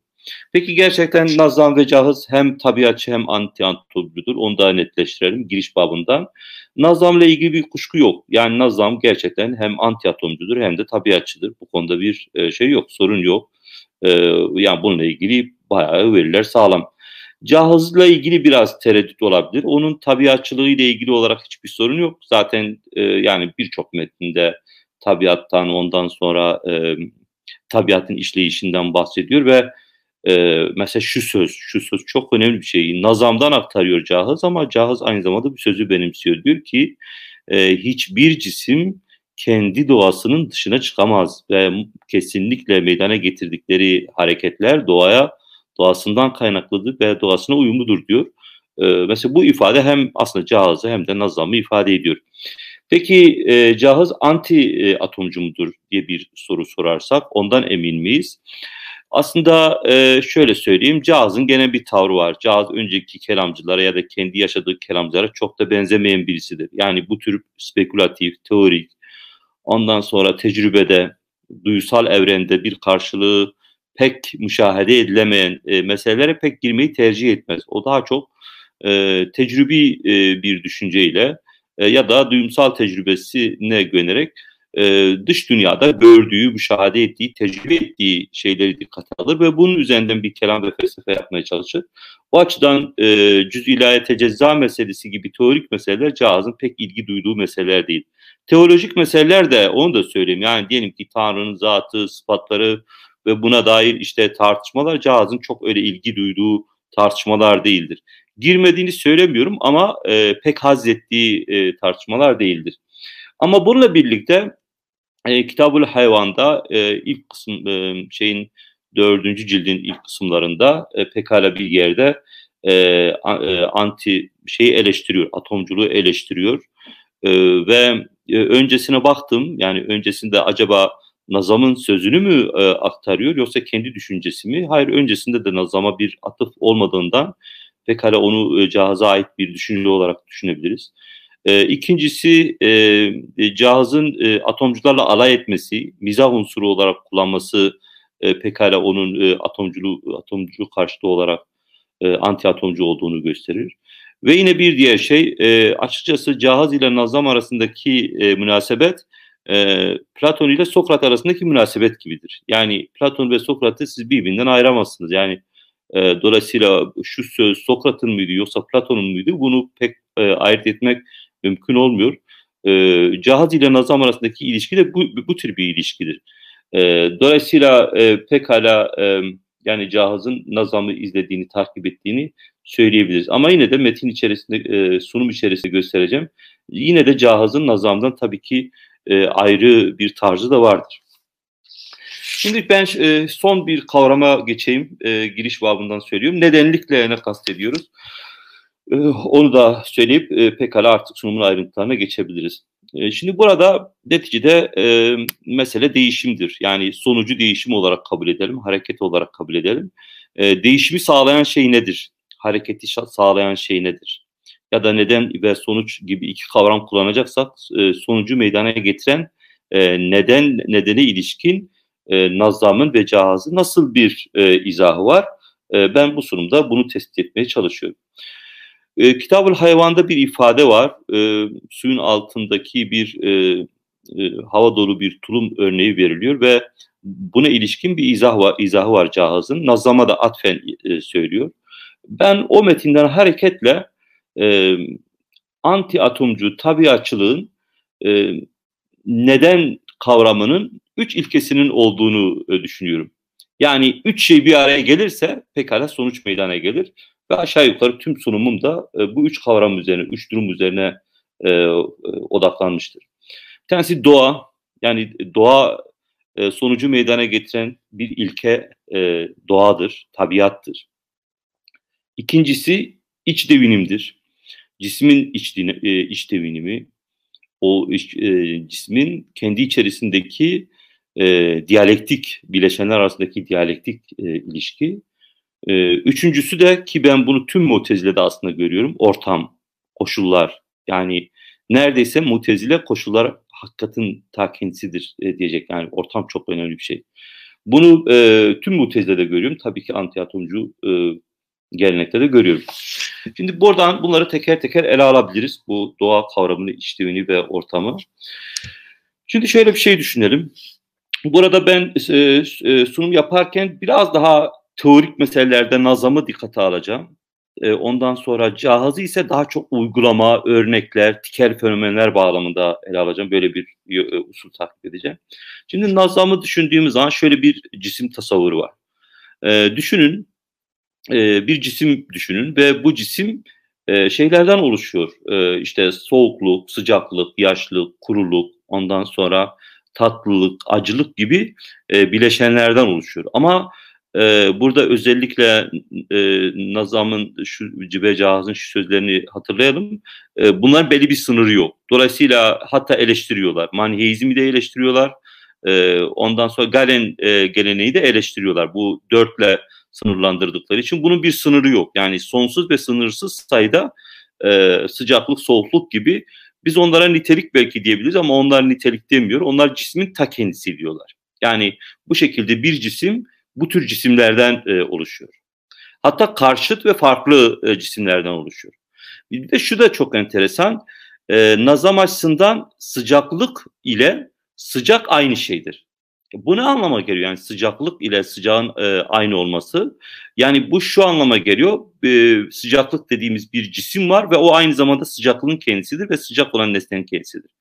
Bu e, bunun bence en önemli muhatabı e, İbn, e, Aristoteles'in e, madde suret düşüncesidir. Ve nazamın Nazam'ın Aristoteles'in heyula düşüncesinin reddine bir eser yazdığını da tabii e, hatırlamak lazım, dikkate almak lazım. Yani e, tabii eser bizim elimize ulaşmış değil ama Nazam Aristoteles'in e, heyula düşüncesini e, eleştiren, reddeden bir e, eser yazıyor. Şimdi bu şekilde e, e, sonsuz sayıda e, cisimlerin bir araya gelip e, bir cismi yani alt bileşen bir araya gelip bir cismi oluşturduğunu düşünelim. Ve yine bir diğer şey daha düşünelim. Her birisinin bir gayesinin olduğunu, bir doğasının olduğunu ve gayesini gerçekleştirmek peşinde olduğunu düşünelim. Yani buna göre sıcaklık kendisine uygun bir iş, soğukluk kendisine uygun bir iş, ağırlık kendisine uygun bir iş, hafiflik kendisine uygun bir iş yapar. Burada ne olur? Ee, ve cisimlerin yine e, karşıt ve farklı cisimlerden oluştuğunu düşündüğümüzde ister istemez her birisi kendi gayesine ulaşma peşinde olduğu için bu sefer aralarında aralarında ciddi bir diyalektik, bir gerilim, gerilim, bir e, dinamizm meydana gelir. Çünkü her bir bileşen, cismin her bir bileşeni kendi gayesine e, ulaşmaya çalışıyor. Ve her dolayısıyla soğukluk da sıcaklık da ya da diğerleri de her birisi kendi gayesine ulaşınca aralarında ciddi bir gerilim oluşuyor. Bir de şunu da ekleyelim. Nazam'ın anti atomcu olduğunu ve bu bölünmenin sonsuza değin devam ettiğini de düşünelim. Bu o zaman sonsuza değin aslında dinamiğin tamam en alt parçalara kadar e, bunun devam ettiğini pekala e, düşünebiliriz.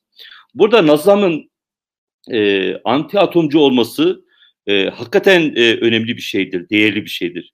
Yani evrenin şey itibariyle değil yani yatay düzlemde değil de dikey düzlemde ya da işte A B arasında C, D, E, F, G gibi sonsuz bölümelerin e, olması çok önemli bir e, şeydir. Niye önemlidir? Çünkü e, rasyonalist geleneği e, düşündüğümüz zaman e, sonsuzluk genelde matematiksel e, varlıklarla ondan sonra matematikle genelde ispatlanıyor veya işte açıklanıyor. E, ama burada e, böyle yaptığımız zaman yani matematik üzerinden sonsuzluğu konuşmak e, ister istemez bir kartezyen bir düşünceye neden oluyor ki bunu zaten Descartes'te açıkça görüyoruz ama evrenin kendisinden hareketle sonsuzluğu konuşmak, sonsuzluğu konuşmak e, daha bir değerlidir ve daha bir önemlidir ve böylece aslında kartezyen düşünceye girmeden e, ve tek bir e, şey evren üzerinden hareketle de pekala sonsuzluğu konuşmak e, önemli.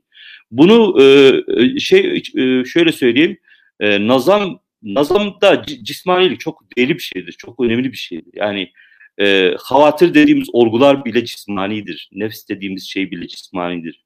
Ve bir anlamda özellikle Şehristan'daki bir pasajı dikkate alarak söylüyorum.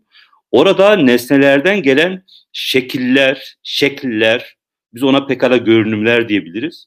E, ilgili duyu organlarına çarpıyor ve içeride hisler ve duygular oluşuyor. Dolayısıyla aslında e, e, her şeyin, tüm e, süreçlerin e, yani cismani bir şekilde e, ilerlediği bir ama bununla beraber bu şey, bu görünümler tabii ki evren kendi içerisinde AB arasında sonsuz sayıda e, birim olduğundan dolayı e, ne oluyor? Bu aynı zamanda sonsuzluk da aynı zamanda zihne taşınan bir şey. Bu son tabii ki cümleleri benim yorumum olarak e, düşünebilirsiniz.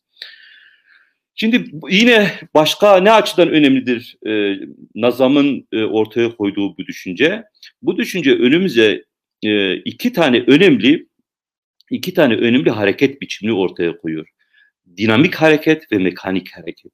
Yani cismin kendi içerisinde bir öğenin başka bir öğe içerisinde yer alarak e, dalga dalga misali, e, daire misali gittikçe dairelerin genişlediği bir e, hareket e, evreni düşünelim. Böyle bir e, dinamik e, hareket e, tasavvuru var. Bir de aynı zamanda cismin, cismin kendi içerisinden başka bir mekana nakledildiği e, mekanik hareket var. Burada ikisi de tabii ki nazam için önemli. İkisi de pekala uygun düşer ama Nazam'ın özellikle o dinamik e, hareket biçimine öncelik verdiğini de söylememiz lazım. Onu da onun da tabii ki verilerini sunum içerisinde konuşuruz. Ee, yine son bir şey söyleyeyim. Nazam'ın söylediği kuram e, niçin önemli? E, iki tür zamanı, e, iki tür zaman anlayışını bizim önümüze koyduğu için çok önemli. Yani şöyle söyleyeyim, e, belki de Aristoteles'ten ayrıldığı en önemli taraf burasıdır Nazam'ın.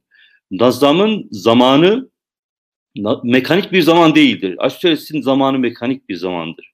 Yani dizinsel bir zamandır.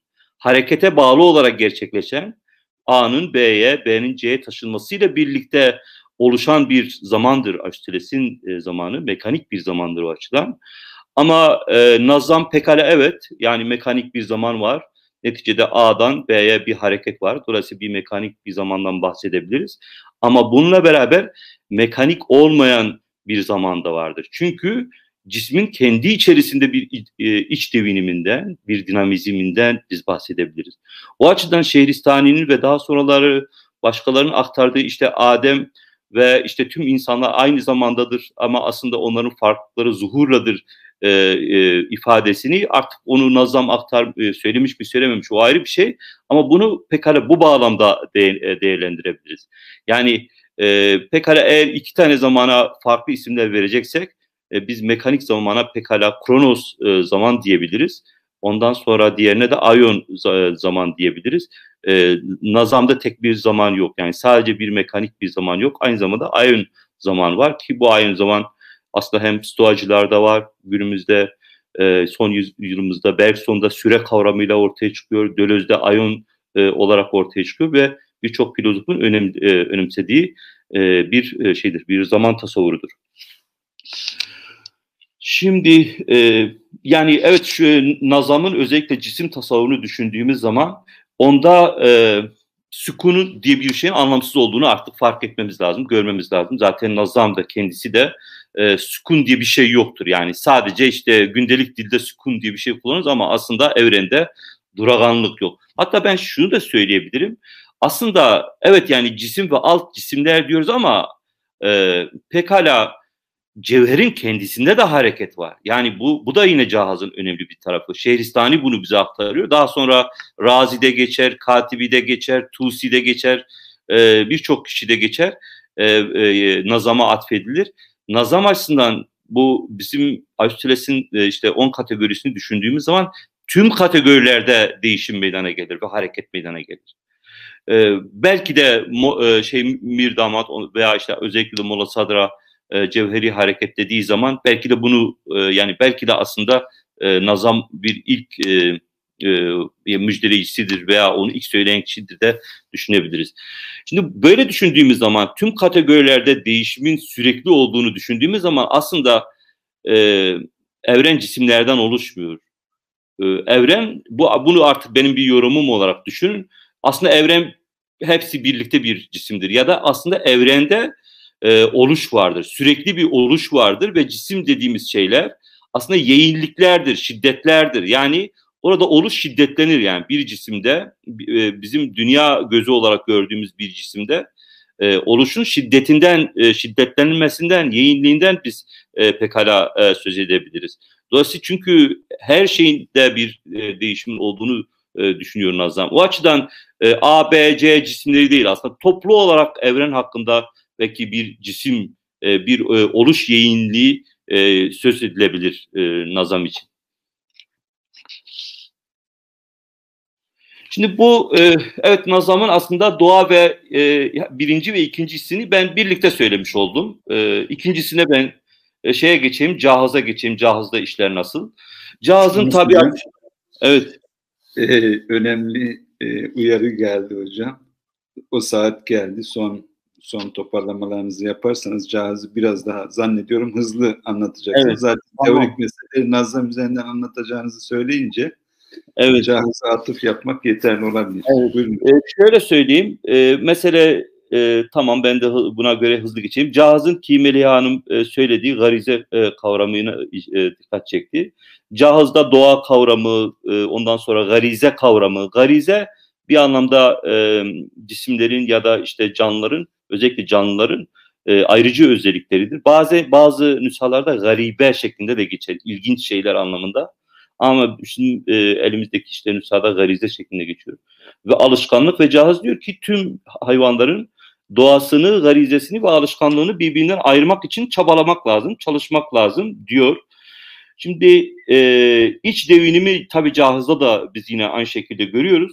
Mesela cihazın e, evrime dair söyledikleri veya evrim olarak yorumlanabilecek e, şeyleri, düşünceleri işte bizzat e, nesk meselesi, e, mesk meselesi, Ondan sonra dişi bir fare pekala e, e, baba olmadan e, e, pekala şey yapılabilir mi, döllenebilir mi? Ha, şu koşullar tarafından, çevresel koşullar tarafından e, buna dair verdiği örnekler ve izahatlar var. Bu bağlamda değerlendirilebilir. Yine çevrenin insan üzerindeki etkisi bağlamında söyledikleri şeyler, yani işte hayvanların bitkilere göre renkle, renklerinin değişmeleri, hatta işte e, yani e, hayvan bulunduğu koşula uygun olarak renginin e, değişmesi ve benzeri e, hatta yürüyüşleri değişiyor, alışkanlıkları değişiyor cihaza göre.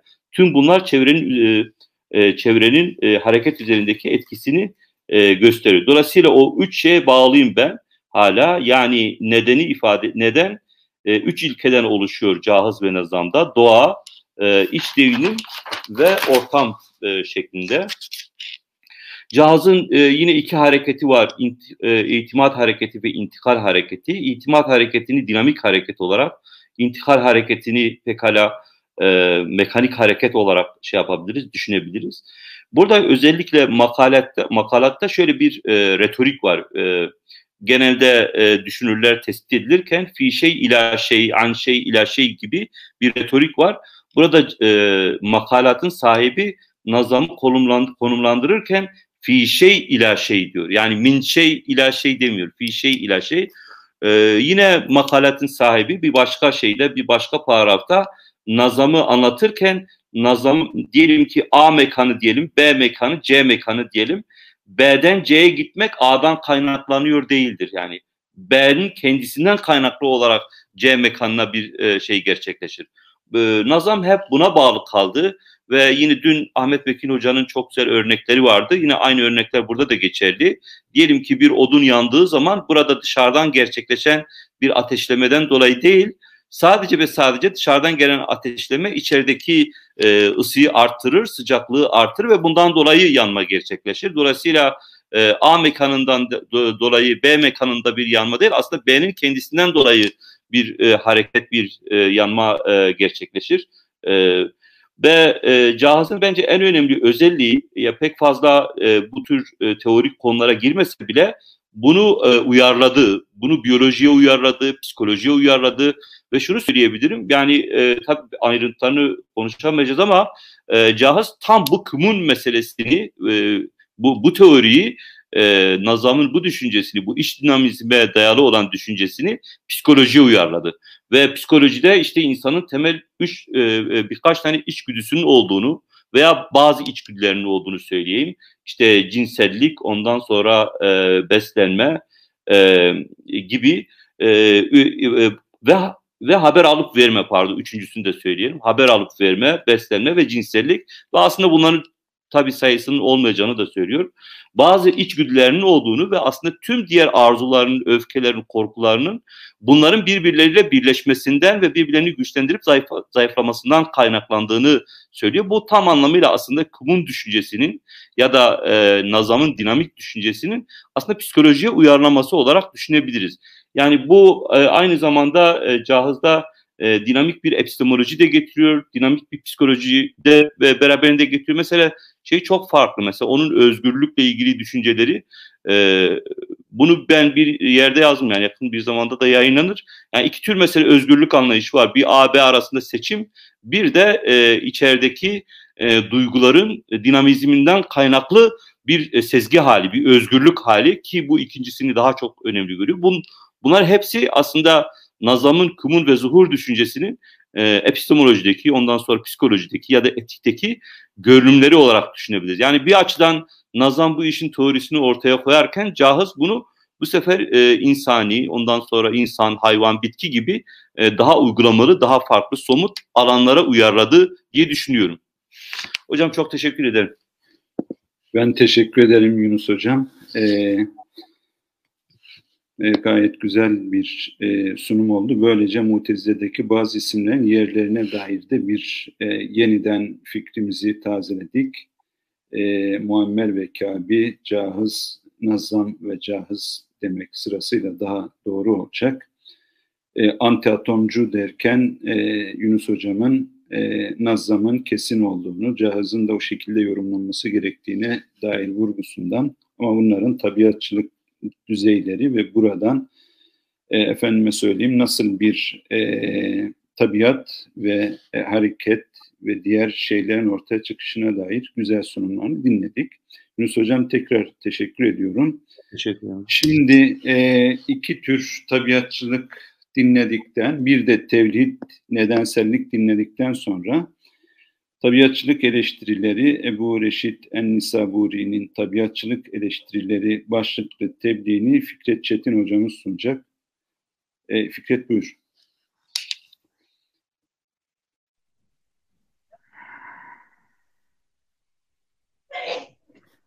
Teşekkür ederim ee, Eşref Hocam. Ee, başta oturum başkanımız Sayın Eşref Altaş Hocam olmak üzere muhterem hocalarımı ve bizleri ekranları başında takip eden e, değerli seyircilerimizi hürmetle selamlıyorum. Vakti riayet açısından e, aldığım oldukça uzun notlar var. Bu notların haricinde e, bir şeye, bir başka bir e, mevzuya geçmeden notlarım üzerinden hızlıca tebliğimi bitirmek istiyorum. İnşallah bu süre içerisinde bütün m, ifade etmek istediklerimi ifade edebilirim. Şimdi şöyle bir planım var. E, yani sunumum e, Ebu Reşid En-Nisaburi'nin tabiatçılığa dair getirdiği eleştirileri hakkında olacak. E, öncelikle Ebu Reşid En-Nisaburi'yi kısa ve öz bir şekilde tanıtacağım.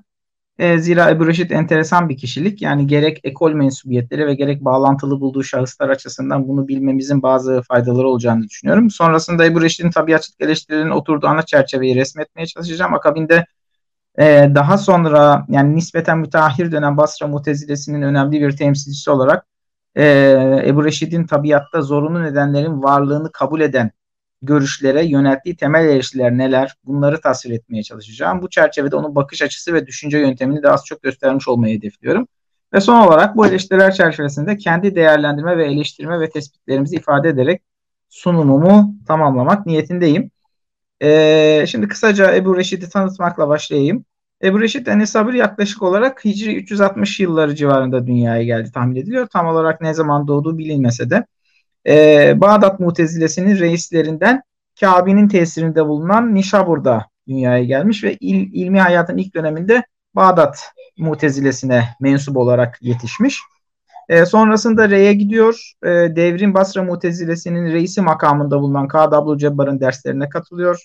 E, onun önde gelen talebelerinden biri olarak Bağdat Mutezilesi'ne dair görüşlerini de terk ediyor ve bir Basra Mutezilesi haline geliyor. Şimdi Kadı Abdülcebbar'a sorduğu sorular onun dikkatini çekmeyi başarmış, iltifatına mazhar olmuş, öğrenciler arasındaki seçkinliğini belirtmek üzere Kadı Abdülcebbar hatta kendisine şeyh ünvanını vermiş e, bir kişilik e, Ebu Reşid En-Nisaburi. E, bu arada İbn-i Metteveyh'in de ders arkadaşı. E, hocasının ölümünden sonra da Kadı Abdülcebbar'ın yerine geçiyor. Yetiştirdiği öğrenciler ve yazdığı eserlerle de Basra Mutezilesi'nin reisleri arasına girmeyi başarıyor. E, yani Rey'de vefat eden Nisabür'ün ölüm tarihi de kesin olarak bilinmese de hocasının hocasından sonra öğretim faaliyetlerine uzun müddet devam etmiş. Yani bunu dikkate alırsak e, şöyle 440'lar 450'lerde vefat ettiğini tahmin edebiliriz. Şimdi günümüze ulaşmış iki önemli eseri var bizi de ilgilendiren. Tabi ben özellikle El Mesail fi e, fil Hilaf beynel Basriyin vel Bağdadiyin ki yani Basra ve Mute, Basra ve Bağdat Mutezilesi arasındaki ihtilaflı mevzuları ele aldığı genişçe sayılabilecek bir eser. E, bunun üzerinden e, tabiatçılık eleştirilerini e, anlatmaya çalışacağım. Bu eserde bir Basra Mutezilesi olarak başta Kabi gibi Bağdat Mutezilesi mensuplarını birçok konuda tenkit ediyor. Diğer eser ise Ziyadat-ı Şerh, Basralı Mutezili kelamcı İbni Hallad'ın yarım kalan bir eseri var. Bunu hocası Kadı Abdülcebbar tamamlıyor. Ebu Reşiden Nisaburi de e, bu şerhin üzerine oldukça yine geniş sayılabilecek bir takım e, ziyadelerde bulunuyor. Bu eser de kısmen de olsa günümüze ulaşmış durumda. E, peki tabiatçı eleştirilerin oturduğu ana çerçeve nasıl bir manzaraya sahip? Şimdi kısaca buna tem- temas edeyim. Ee, öncelikle şunu ifade edelim ki yani konumuz tabiatçı görüşlerin eleştirisi olunca ister istemez illiyet, sebeplik, nedenlik gibi kelimelere kelimelerle ifade edilen mefhumla tabi karşı karşıya geliyoruz. Bu çerçevede İslam düşünce ekolleri arasında fiziki alemde meydana gelen olaylarla Tanrı arasında nasıl bir münasebet var? Ana mesele bu problemin nasıl açıklanacağıyla ilgili aslında. Yani tabi, tabiatçılık eleştirileri demek e, Allah'la fiziki alemde meydana gelen olayların arasındaki irtibatın aslında ne şekilde yorumlanacağından ibaret. E, klasik İslam e, klasik İslam düşünce ekollerinin bu konuda üç temel yaklaşımından bahsetmemiz mümkün. İlk olarak felasife dediğimiz genelde meşai geleneğe mensup filozofların bakış açısı var ki ne diyor bu filozoflar? Fiziki olan, e, tabi bunlar yani e, genellemeler. Bunlara her zaman biliyoruz ki yani mezhep içerisinde şahsi görüşleri olan başka istisnai görüşler çıkabiliyor. Ama biz genel bir tasvir yapmak istersek şöyle diyebiliriz. Felasife şöyle diyor. Fiziki olaylar nesnelerin özünden, alt bileşenlerinden, yapısından ileri gelen tabii güçler sebebiyle gerçekleşir. Ateş niçin yakar? Çünkü ateşin özünde böyle bir tabii güç bulunmaktadır. Ya da biraz daha ileri bir açıklama tarzı mesela verecek olursak ateş bizzat yakmanın faili değildir. Fakat ateşe atılan odunda mesela yanma işinin ve dolayısıyla yanmaya dair istidadın oluşmasında ateşin kendisine mahsus tabiiyeti bir şekilde rol oynar. Burası çok önemli tabii. Bu istidat her şeyi ile hazır hale geldiğinde vahib suvar denilen metafizik güç oduna yanma suretini bahşeder. E, bunun anlamı nedir? E, istidat ve gerekli bütün unsurlar var olduğunda yanma tabii olarak zorunlu olduğu gibi bu unsurlar mevcut olmadan bu hadiselerin meydana gelmesi de tabii ki düşünülemez. İkinci olarak bu bakış açısının tam karşısında yer aldığını söyleyebileceğimiz Eşari ve Maturidi kelamcıların bakış açısı var. Eşari ve Maturidiler fiziki nesnelerde herhangi bir tabii gücün bulunmadığı, dolayısıyla alemde meydana gelen bütün hadiselerin doğrudan doğruya Allah'ın irade ve yaratmasının sonucu olduğuna inanıyorlar. Ee, peki bunun anlamı ne? Bu da şu demek, bizim fiziki olaylara eşlik ettiğini gördüğümüz ve çok kere sebep adını verdiğimiz unsurlar aslında gerçek birer sebep değil. Yani onların olayın meydana gelmesinde gerçek anlamda hiçbir rolleri yok. Adeta o fiziki olayla aynı anda gerçekleşen ama ontik olarak onunla hiçbir münasebeti bulunmayan yabancı unsurlar. Şimdi üçüncü ve son olarak Mutezile'nin ilk bakışta tabii genel olarak yine bu iki temel yaklaşımın arasında yer aldığı düşünülebilir. Fakat daha yakından baktığımızda onların bu konuda daha heterojen bir yapıya sahip olduğunu görebiliriz. Şöyle ki mesela söz gelişi Nazlam, Cahız, Muammer, Abbad ve Kabi gibi mezhebin önemli isimleri meşhur olan görüşe göre eşyada bir şekilde öyle ya da böyle bir tabiatın var olduğunu düşünüyorlar. Ee, yani buna göre onlar felsefeye yakın bir çizgide bulunuyorlar diyebiliriz tabii bu prensip olarak. Öte yandan Ebu Haşim ve Ebu Ali, baba ve oğul Cübbailer, diğer yandan Kadab e, Cebbar gibi daha sonra gelen önemli mutezili simaları tabiat fikrine yani yukarıda resmedilen aslında fikre şiddetle karşı çıkıyorlar. Bu isimlerin adet teorisi hakkında eşari kelamcıların yaklaşımlarından etkilenmiş olmaları da mümkün. E, nitekim Kadı Abdülcebbar ve takipçilerinin yer yer eşarilerin adet anlayışını haklı bulduklarını gösteren yaklaşımlarını da biliyoruz. E, fakat bu mutezili yaklaşım meseleye kendi cephelerinden rengini veren tevlit gibi görüşlerinden de hepten vazgeçmiyor. Yani Ebu Reşiden Nisaburi'nin bu hususta belli oranda temsil ettiği mutezili bakış açısı nihai kertede yani bu meselede eşari ve maturidilerin konumunu benimseyerek tabi unsurların olayın vukunda hiçbir rolü bulunmayan sadece zahiri birer hani vesileden ibaret olduğu bu e, e, olaya eşlik eden olayların böyle bir vesileden ibaret olduğu kanaatine de varmıyor tabii ki. Şimdi tartışmanın ana cephelerinin ana hatlarını bu şekilde belirledikten sonra Ebu Reşit'in başta Kabi olmak üzere zorunlu tabi sebeplerin varlığını öne sürenlere yönelttiği eleştirilere biraz daha yakından bakalım isterseniz. Kabi şöyle diyor. Eşyada dört tabiat ismini verebileceğimiz bir takım özellikler vardır. Ee, yani burada özellik kelimesi hasiye aslında. Yani ondan kaynaklanan, tabiattan kaynaklanan hasiye kelimeleri var. Bazı hocalarım da buna işaret ettiler. Yani tabiat ve hasiyet arasında aslında belki e, ince de olsa aralarında mana farkları bulunabilir. E, ancak eşyada varlıklarını bu özellikle e, Allah eşyada var ya, yarattıkları şeyleri bu özellikler üzerinden yaratır. Dolayısıyla buğdaydan buğday tabiatını bu, buğdaydan buğday tabiatını koruduğu müddetçe arpa çıkmaz. Ya da Allah'ın insan nutfeti, nutfesinden başka bir canlı yaratması mesela mümkün değildir. Tabi bu ifadeler e, aynı zamanda yani Ebu Reşiden Nisaburi'nin e, Kabe'ye reddiye yaparken mutezili asılları terk ettiğini ima ettiği de ifadeler. Yani aslında Kabe bu sözleri söylemekle mutezili olmaya, mutezili asıllara riayet, e, muhalefet ettiğini de dile getirmeye çalışıyor. Yani bir mutezilenin asla böyle dememesi gerektiğini söylemeye çalışıyor. Ebu Reşid'in tabiatçılık eleştirilerini e, iki başlık altında toplayabiliriz. O epistemolojik açıdan eleştiriyor bir bu meseleyi, bir de ontolojik açıdan. Şimdi epistemolojik açıdan tabiatçılık eleştirisi şöyle.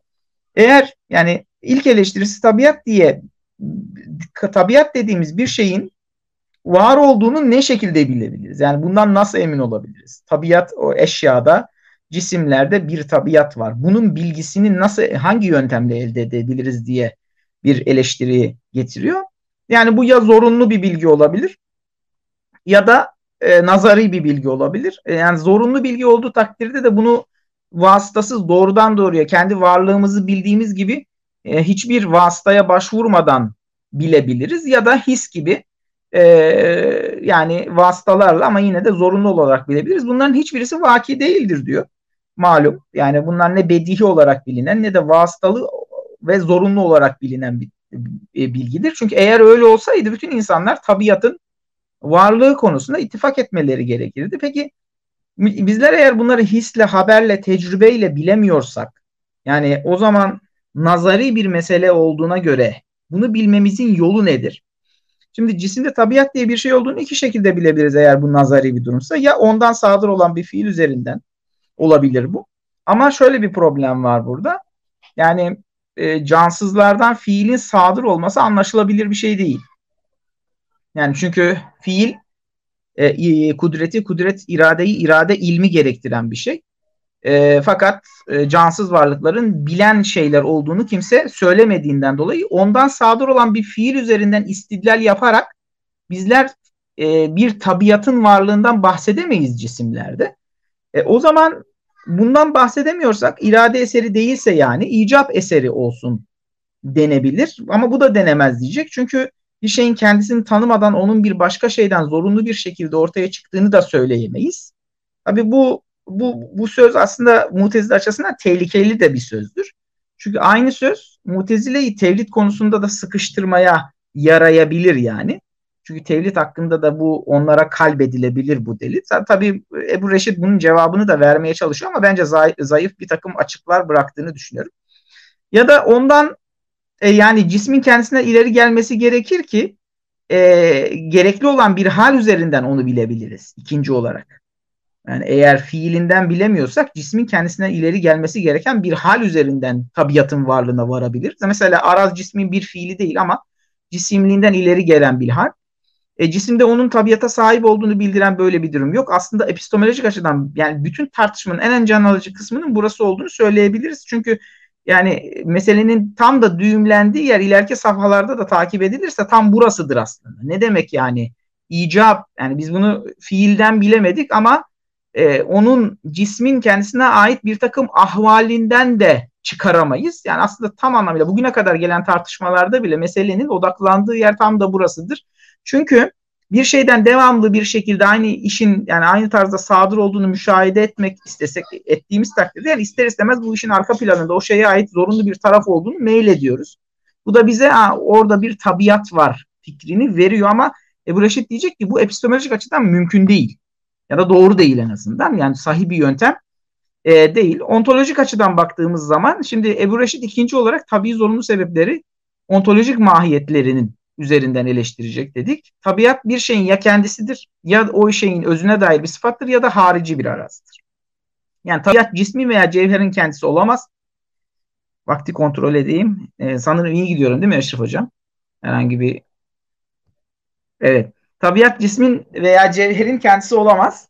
Ee, zira bütün cevherler mütecanis olduğuna göre her cevherin her özelliğe sahip olması gerekirdi. Ayrıca bu tesirler cevherin zatından ileri geliyor olsaydı bu tesirleri her daim görmemiz gerekmez miydi? Şeklinde mesela bir soru sorulabilir. Buna göre ağacın uzaması madem ağaç olmasından ileri geliyorsa bir yerde durmayıp hep büyümesi gerekirdi. Dahası ateş cevheri cevher olmak bakımından yakmak ile söndürmeye eşit mesafede değil midir?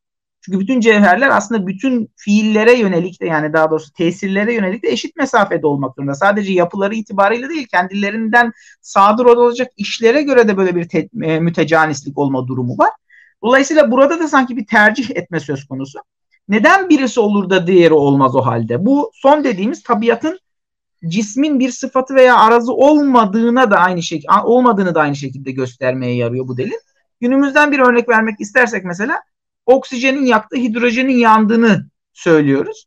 Birisinin yakıcı diğerinin yanıcı olmasının ardında elektron ve proton sayısına bağlamak bunu bu meseleyi doğrulamaz. Çünkü söz gelişi 3 protonun yakıcı olması ile 4 protonun yanıcı olması arasında anlamlı bir zorunluluk kurulamaz. Yani tersinin asla olmayacağı iddia edilemez mesela. E, fakat şuna cevap verilmesi gerekiyor tabii. E, mesela o zaman neden buğdayı toprağa gömünce filizleniyor da işte taşı e, toprağa gömünce filizlenmiyor? Bu önemli bir soru. Cevap ver, cevap verilmesi gereken bir soru. Tabiatçıların karşısında yer alanların e, bu önemli soruya cevap vermesi lazım. Eğer bu tabiattan ileri gelseydi diyecek şimdi Ebu Reşit. Buğday tanesi kırılıp veya pişirilip ekildiğinde de filizlenmesi gerekir. Ama biz buğday tanesini kırdığımızda veya pişirdiğimizde toprağa koyduğumuzda bu sefer bakıyoruz ki onun filizlenmediğini görüyoruz. Halbuki buğdaylık tabiatı onda devam ediyor. Buğday olmaktan çıkmıyor. O artık kırıldığında mesela bir arpa değil. E, peki nasıl oluyor da buğday buğday olması hasebiyle bir tabiat taşıyorsa kırıldığı takdirde ekildiğinde bu artık eskisi gibi filizlenmiyor. E, veya aynı toprakta mesela iki buğday ekiliyor aynı yere, aynı güneş, aynı şartlarda. Birisinin başağından mesela 70 tane buğday geliyor, öbürünün başağından 60 tane buğday geliyor diyelim. Bütün şartlar aynı görünüyor fakat birisi birisinden daha fazla büyüyor. Bu da mesela tabiatla açıklanamayacak bir durum sonuçta. Burada zamanın geçmesinin mesela şart olduğunu da söyleyemez. Mesela şöyle bir soru soracak Ebu Reşit. Diyecek yani biz buğday yani buğday buğday olmasa sebebiyle filizleniyorsa su, toprak, ışık her şey lazımsa bunu e, toprağa attığımızda neden derhal filizlenmiyor? E, şimdi zaman şarttır. Zamanın belli bir zamanın geçmesi lazımdır diyemeyiz. Çünkü her şeyden önce e, her şeyden öte bu durumda şart olduğu öne sürülen unsurun asıl sebep tabiat olduğu söylenen buğdayın ise şart olduğu da söylenebilir. Yani burada aslında sebep dediğiniz, tabiat dediğiniz şey zamandır. Ama buğday olmak şartıyla da denilebilir. Dolayısıyla bu çözümsüz bir hal alır diyor problem. Dahası mesela 21 gün yani yumurta için 21 günün geçmesinin şart değil. Bizzat onu ortaya çıkaran sebep olduğunu söylemek icap eder mesela veya ateşin bizzat kendisinin yaktığını söylemekle ondaki tabiatın yaktığını söylemek veya yan yana gelmenin yaktığını söylemek arasında bir tercih yapmak da aslında mümkün değil. Hepsinin ayrı ayrı birer sebep olduğu söylendiği takdirde de bir malulün birden fazla bir malulün birden fazla illeti olduğu söylenmiş olur ki bu durumda aslında ortada gerçek hiçbir illet yok demektir. Şimdi burada ateş e, ateş yani ateşe yaklaştığında ısınmanın nasıl gerçekleştiğine dair en modern bilimsel açıklamaları da mesela hatırlayabiliriz. Mesela eskiden nasıl ifade ediliyordu yani e, hatta biz de öyle öğrenmiştik mesela yani e, ısı transferiyle e, yani sıcak bir cisimle soğuk cisim yan yana e, geldiğinde mesela ateşten e, çaydanlığa bir ısı transferi oluyor şeklinde. Oysa daha modern e, bilimin açıklamaları bu yönde değil. Bunu da bu şeylerde öğrenmiştik. Yani e, yan yana konulan sıcak ve soğuk cisimlerde aslında soğuk cisim sıcak cisimlerin hareket e, partiküllerinin hızlı hareket etmesi gibi kendisinde de hızlı bir hareket başlıyor. Dikkat ederseniz bakın bu yeni açıklama tarzında metafizik hiçbir atıf yok. Tabiata veya ısı, ısı transferi gibi ne olduğu biraz yoruma açık olan konulara hiçbir atıf olmadan şu deniyor. Soğuk cisimle sıcak cisim yan yana geldiğinde soğuk cisim sıcak cisim gibi partikülleri hızlı hareket etmeye başlar. Bu kadar aslında son derece kelamcı yaklaşıma uygun bir açıklama tarzı var bugün mesela modern bilimde. Aslında Ebu Reşid'in yapmaya çalıştığı şeyi de orada görebiliyoruz sanki. Yani buna benzetebiliriz en azından. Ee, şimdi konumuza dönecek olursak sonuçta bizler buğday tanesinin sebep denilen her şeyin eskiden var olduğu gibi e, var olduğunu görüyoruz ama e, belli bir miktar büyüdükten sonra artık büyümediğini de görüyoruz. Bu büyüme işi demek ki adetin cereyanıyla ve Allah'ın iradesiyle gerçekleşir. Bu ifadeler bizzat Ebu Reşit tarafından kullanılıyor. Ee, Allah'ın iradesiyle ve adetin cereyanıyla bu şekilde gerçekleşiyor. Biz buradan bunun tabiat icabı olmadığını anlarız diyor. Bu yüzden benzer iki şeyler, farklı farklı durumlar sergileyebilmektedir. Son olarak Ebu Reşit'in mıknatısın demiri çekmesinin onda bir tabiatın bulunduğunu ispat ettiği iddiasını ele alayım. Eğer mıknatıs tabiatı icabı demiri çekiyor olsaydı diyor Ebu Reşit, sarımsakla sıvandığında mesela demiri çekme e, demiri yine çekmesi gerekirdi ama biz onu sarımsakla artık sıvadığımızda bir şekilde çekmemeye başlıyor diyor. Açıkçası ben akşamleyin evde denedim bunu olmadı. Ama ya benim sarımsaklarda bir problem var ya da bilmiyorum e, mıknatısta enteresan bir durum var. E, ama her halükarda bazı durumlarda... Kelamcılığı terk etmişsin. Öyle anlaşılıyor. Denememen gerekirdi yani onu. Evet yani şimdi bir şekilde olmadı ama olsun yani sonuçta mıknatısı mıknatısın bazı durumlarda çekmediğini biliyoruz veya böyle bir fenomenler söyleyebiliriz. Bizi bu ilgilendiriyor. Peki o zaman ne oluyor diyor. Şimdi e, yani mesela e, yani ona bir madde sürmemiz onun mıknatıslığını iptal eden bir şey değil. Tabiat orada mevcut. Niye yapmıyor? Bu mani falan oluyor da denemez. Onu da açıklıyor. Çünkü mesela sirke ile yeniden yıkadığımız takdirde yeniden çekmeye başlıyor. Ayrıca demirden başka madenleri de çekmesi gerekirdi üstelik veya tabiat icabı olsa. Çünkü ne var burada? Sebep var, mani yok. Mahal de tesire elverişliyken sonucun gerçekleşmemesi düşünülemez. Bu çok kritik bir cümle. Yani şey açısından Ebu, Ebu Reşid en Nisaburi'nin temsil ettiği yani konumlandığı yer açısından çok kritik bir cümle burası. Sebep var, mani yok, mahal de tesire elverişli. Artık sonucun gerçekleşmemesi diye bir şeyi düşünemeyiz diyor. Peki bu konuya Mutezili nasıl bir açıklama getiriyor? Ebu Reşit bu konuya şöyle bu konu hakkında şöyle diyor. Alıntı yapıyorum. Hocamız Ebu Haşim Abba'da yazdığı reddiyesinde şöyle demiştir. Mıknatıs taşından gözle görülemeyecek küçük parçalar çıkar ve sertliği sebebiyle demire yapışarak onu kendisine doğru çeker. Tıpkı iple bağlanan bir şeyin ip çekildiğinde çekilmesi gibi. Alıntı bitti. Bu açıklamayı Ebu Reşit her ne kadar eleştirmese de buradaki bazı güçlü itirazlara açık noktaların farkında olduğundan dolayı kendisi bu konuda oldukça ilginç daha başka bir konumu benimsiyor. Alıntı yapıyorum. Şöyle diyor. Bence daha güçlü olan görüş bunun adet üzere Allah'ın iradesiyle gerçekleştiğini söylemek ve icap ettirici bir unsur aramaktan vazgeçmektir. Alıntı burada bitti. Şöyle ifade kullanıyor burada yani bu civarlardaydı tam olarak. Yahsulu ibtidaen min, fi, min fi'lillah. Yani doğrudan doğruya Allah'ın fiiliyle gerçekleşir diyor ki bu ifade aslında yani kelamcı, eşari ve maturidilerin sözlerine birebir aynı uyuşan bir söz ama şöyle bir durum var yani sonuç olarak şunları söyleyeceğim. Peki Ebu Reşit bütün bunların ardından eşari kelamcıların vesileci yaklaşımlarından bir farkı kalıyor mu? Kalıyorsa nerede? Aslında biraz önce okumuş olduğum cümle bu sorunun biraz önce yukarıda okuduğum cümle bu soruya cevap verecek. Şöyle ki cevap sebep var, mani yok ve mahalde tesire elverişliyken sonucun gerçekleşmemesi düşünülemez. İşte bu mutezili en, en asgari mutezili kalmak isteyen kişinin vazgeçmemesi gereken prensip bu olsa gerek. Bunun da te, yani bunu da tevellüt edeceğini söylüyorlar. Yani tevellüt yoluyla gerçekleşecek. Eşariler bu durumda bile tabi maturidiler de dahil yani sonucun tehallüf edebileceğini söylüyorlar. Yani dolayısıyla o orada sadece yani öylesine var. Tam anlamıyla vesile demek bu demek zaten. Mutezile onu tam anlamıyla vesile şeklinde anlamıyor. Sonuç olarak eşarilere, eşariler adet derken Allah'ın her şeyin doğrudan sebebi olduğunu söylemiş oluyorlar.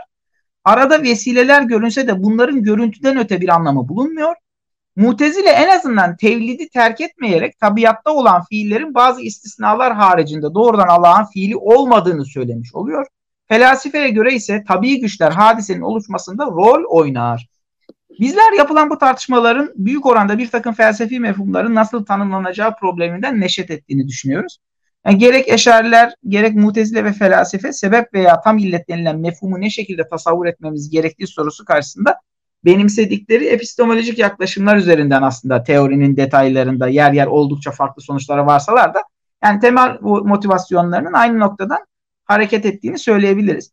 Peki geçmişte yapılan bu tartışmaların günümüzdeki felsefi tartışmalara da uzanan ve hala canlı duran yankıları neler olabilir? Son olarak buna temas ederek konuşmamı hitama erdirmek istiyorum.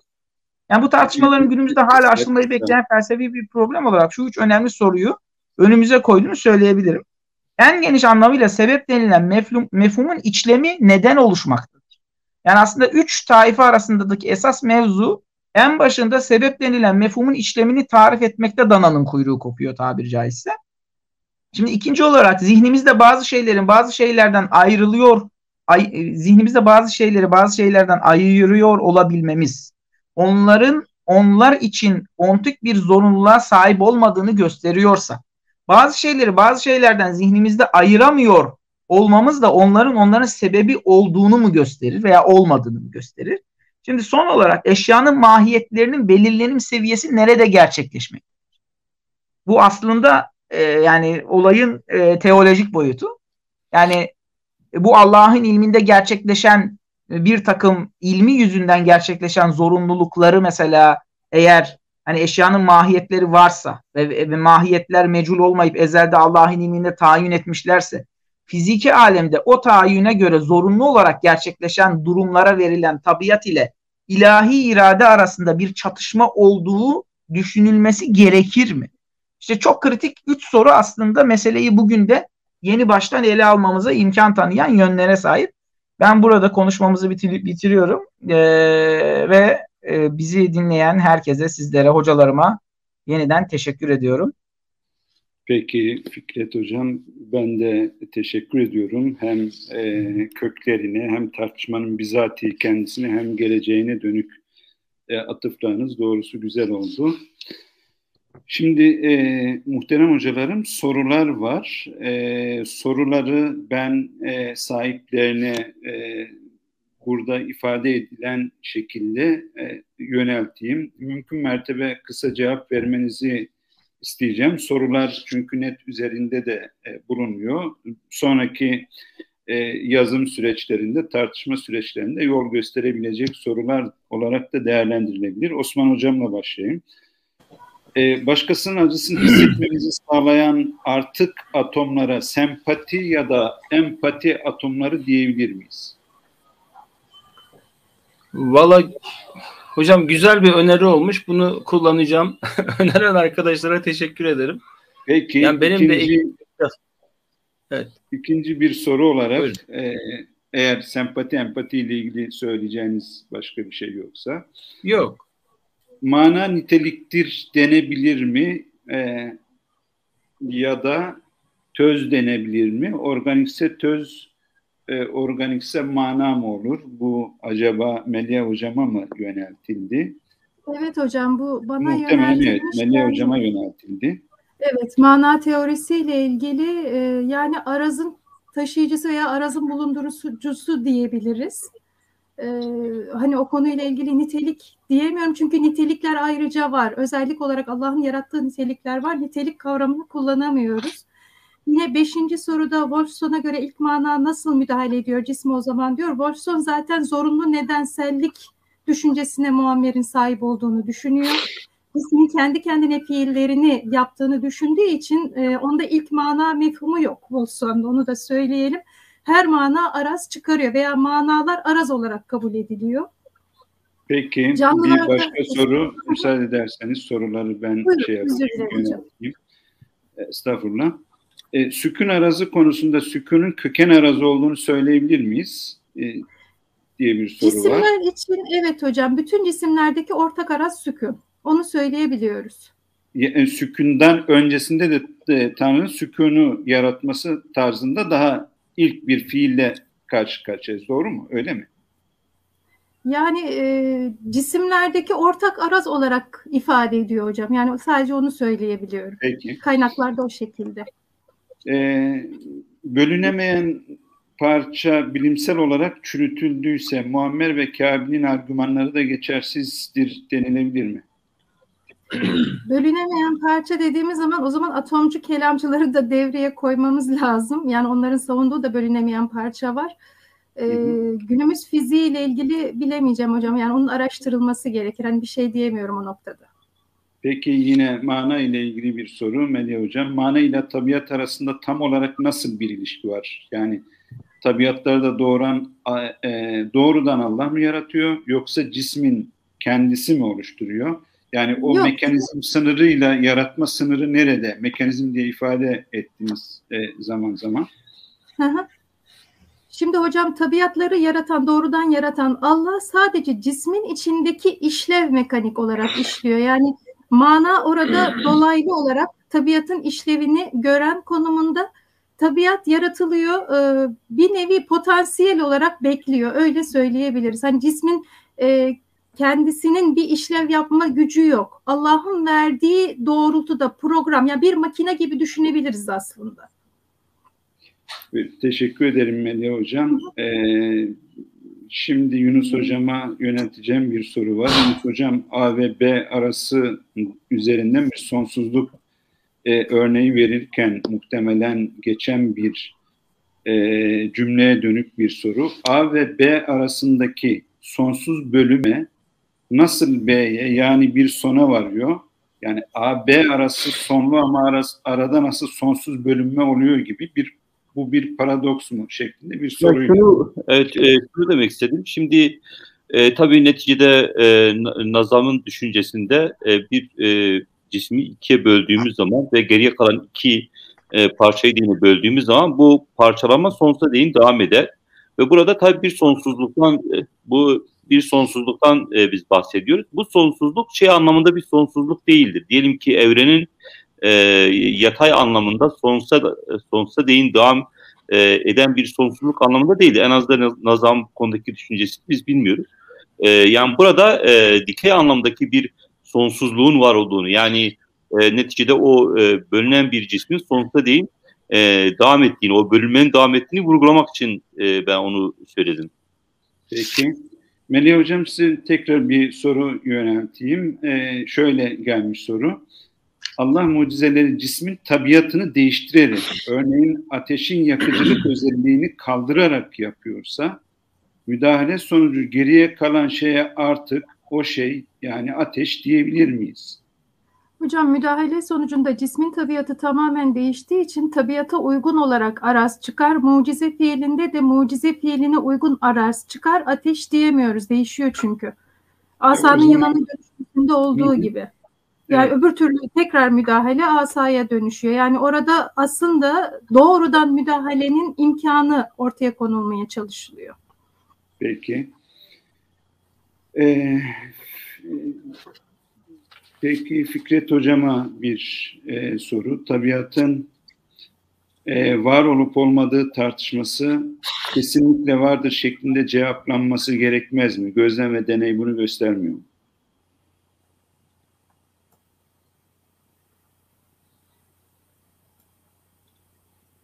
Sesini alamıyoruz Fikret. Sesini açman gerekiyor.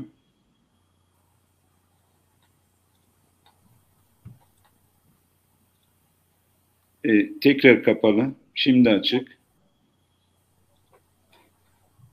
Evet, evet hocam. Sor, sorunuzu bir daha alabilir miyim? Peki. Tabiatın var olup olmadığı tartışması tabiat kesinlikle vardır diye cevaplanması gerekmiyor mu diyor. Çünkü gözlem ve deney tabiatların varlığını doğrulamıyor mu? doğruluyor diye daha doğrusu kesin bir hüküm vermiş. Ee, evet yani tabiat aslında gözlemlenebilen bir şey değil. Tamamen aslında bizim çıkarımla yapabileceğimiz. Ebu Reşid'in de hani epistemolojik eleştirisinde değinmiş olduğu üzere biz bunu ya zaruri olarak biliriz ya nazari olarak biliriz. Zaruri olarak bilseydik herkes bilebilirdi bunu ama nazari olarak bildiğimizde de bunu bilebilmenin ya nesnelerin fiilinden yola çıkarak yapabilmemiz mümkün ki nesnelere fiil isnat etmekte enteresan bir problem var. Çünkü fiil irade ve ilim gerektiren bir şey. Oysa ki nesneler cansız varlıklar. Dolayısıyla kendilerinde ilimin olmadığını söylememiz gerekiyor. E, kendilerinden zorunlu olarak bunların çıktığı da zaten tamamen tartıştığımız meselenin ta kendisi. O yüzden bir musadere alel matlub örneğine benziyor. Dolayısıyla bizim bunu e, bunlar üzerinden e, nazari çerçevede de tartışabilmemiz güç diyecek. Yani ben Ebu Reşid'in tart, e, ortaya koyduğu argümanların doğru olup olmadığından ziyade şunun fark edilmesi açısından söylüyorum. E, tabiat denilen meselenin metafizik bir gerçeklik yani maddenin arkasında yer alan metafizik bir ilke olduğu üzerinden gittiği fark edilmeli tartışmalarda. Ve bunu gerçekten böyle gözlemle yapabileceğimiz hiçbir şey yok. Şunu da ekleyeyim. Şöyle bir sorunun devamı gibi görünüyor. E, onu da eklersem. Buğday tabiat e, taşıyor. Tabiatında hem filizlenme hem de filizlenmeme var. Neden bu zıtlık tabiatla açıklanmıyor? Yani Nisabrun hani kırılan muhtemelen örneği üzerinden kırılan buğday başak e, örneği üzerinden hareket ediyor.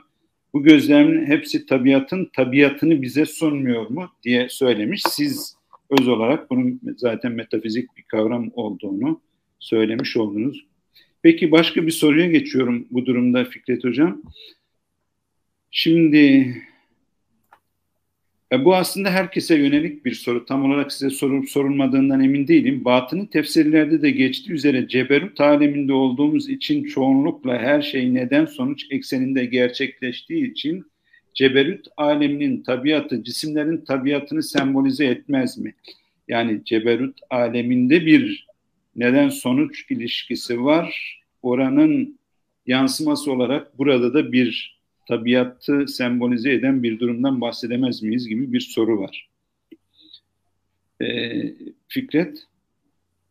Aslında burası zor bir soru.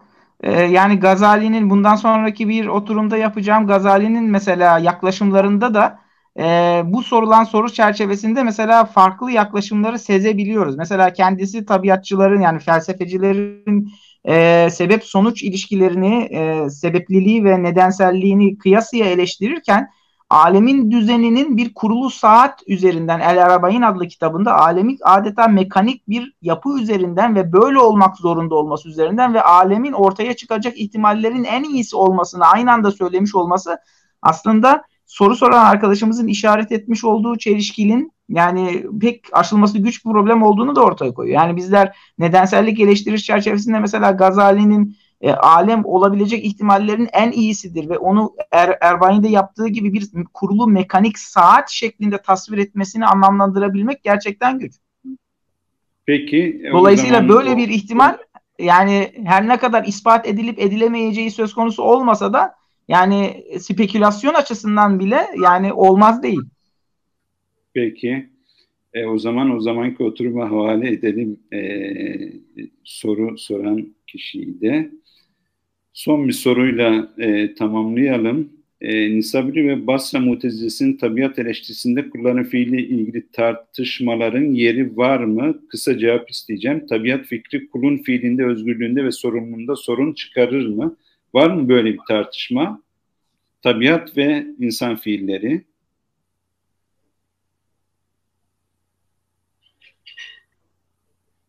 Fikret Hocam sana soru. Hocam ses, sesinizi alamadım. E, şöyle, e, şu anda alabiliyor musun sesimi? Evet şu an duyuyorum hocam ama zor duyuyorum baya. E, Nisaburi ve Basra mutezilesinde tabiat fikrinin e, insan fiillerine ilişkin bir yönü var mı? E, açıkçası tabiatçılara yönelik uzun eleştirilerde bulunuyor. Yani en uzun konulardan birisidir tabiata yönelik yaptığı eleştiriler. Yaklaşık 16-17 sayfa boyunca tabiatçıların görüşlerini çok detaylı bir şekilde eleştirdiğini söyleyebiliriz. Ama benim de dikkatimi çekti. Ben de yani okumadan evvel fiillere atfedeceği bir şeyler de bekliyordum ama e, açıkçası buna dair bir ima bile görmedim. Acaba Peki. yani kulların fiilleriyle bunun hiçbir alakası olmadığını mı düşünüyor veya konuyu mu uzatmak istedi, istemedi bilemiyorum.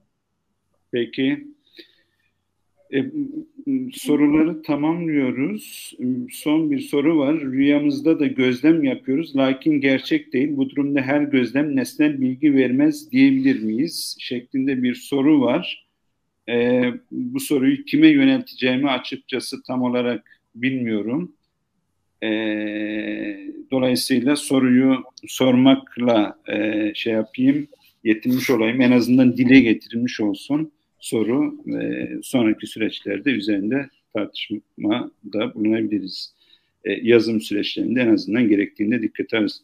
Hocalarım burada e, oturumunuzu e, tamamlıyoruz. E, bir pazar sabahı e, uzun bir e, oturumla e, biz kelami nedenlik teorisinin özellikle mutezili e, çerçevedeki nedenlik e, üzerinden ele aldık. Atomcu ve antiatomcu tabiatçıların e, görüşleri ve tab Nisavri'nin tabiatçılığa dönük eleştirileri bağlamında ele almış olduk.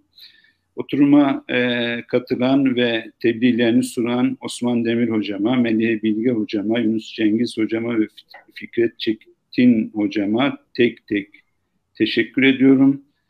E, sonraki oturum, e, sempozyumun 6. oturumu 13.30'da e, dinleyicileri e, oraya davet ederek bu oturumu tamamlıyorum. Allah'a emanet olunuz.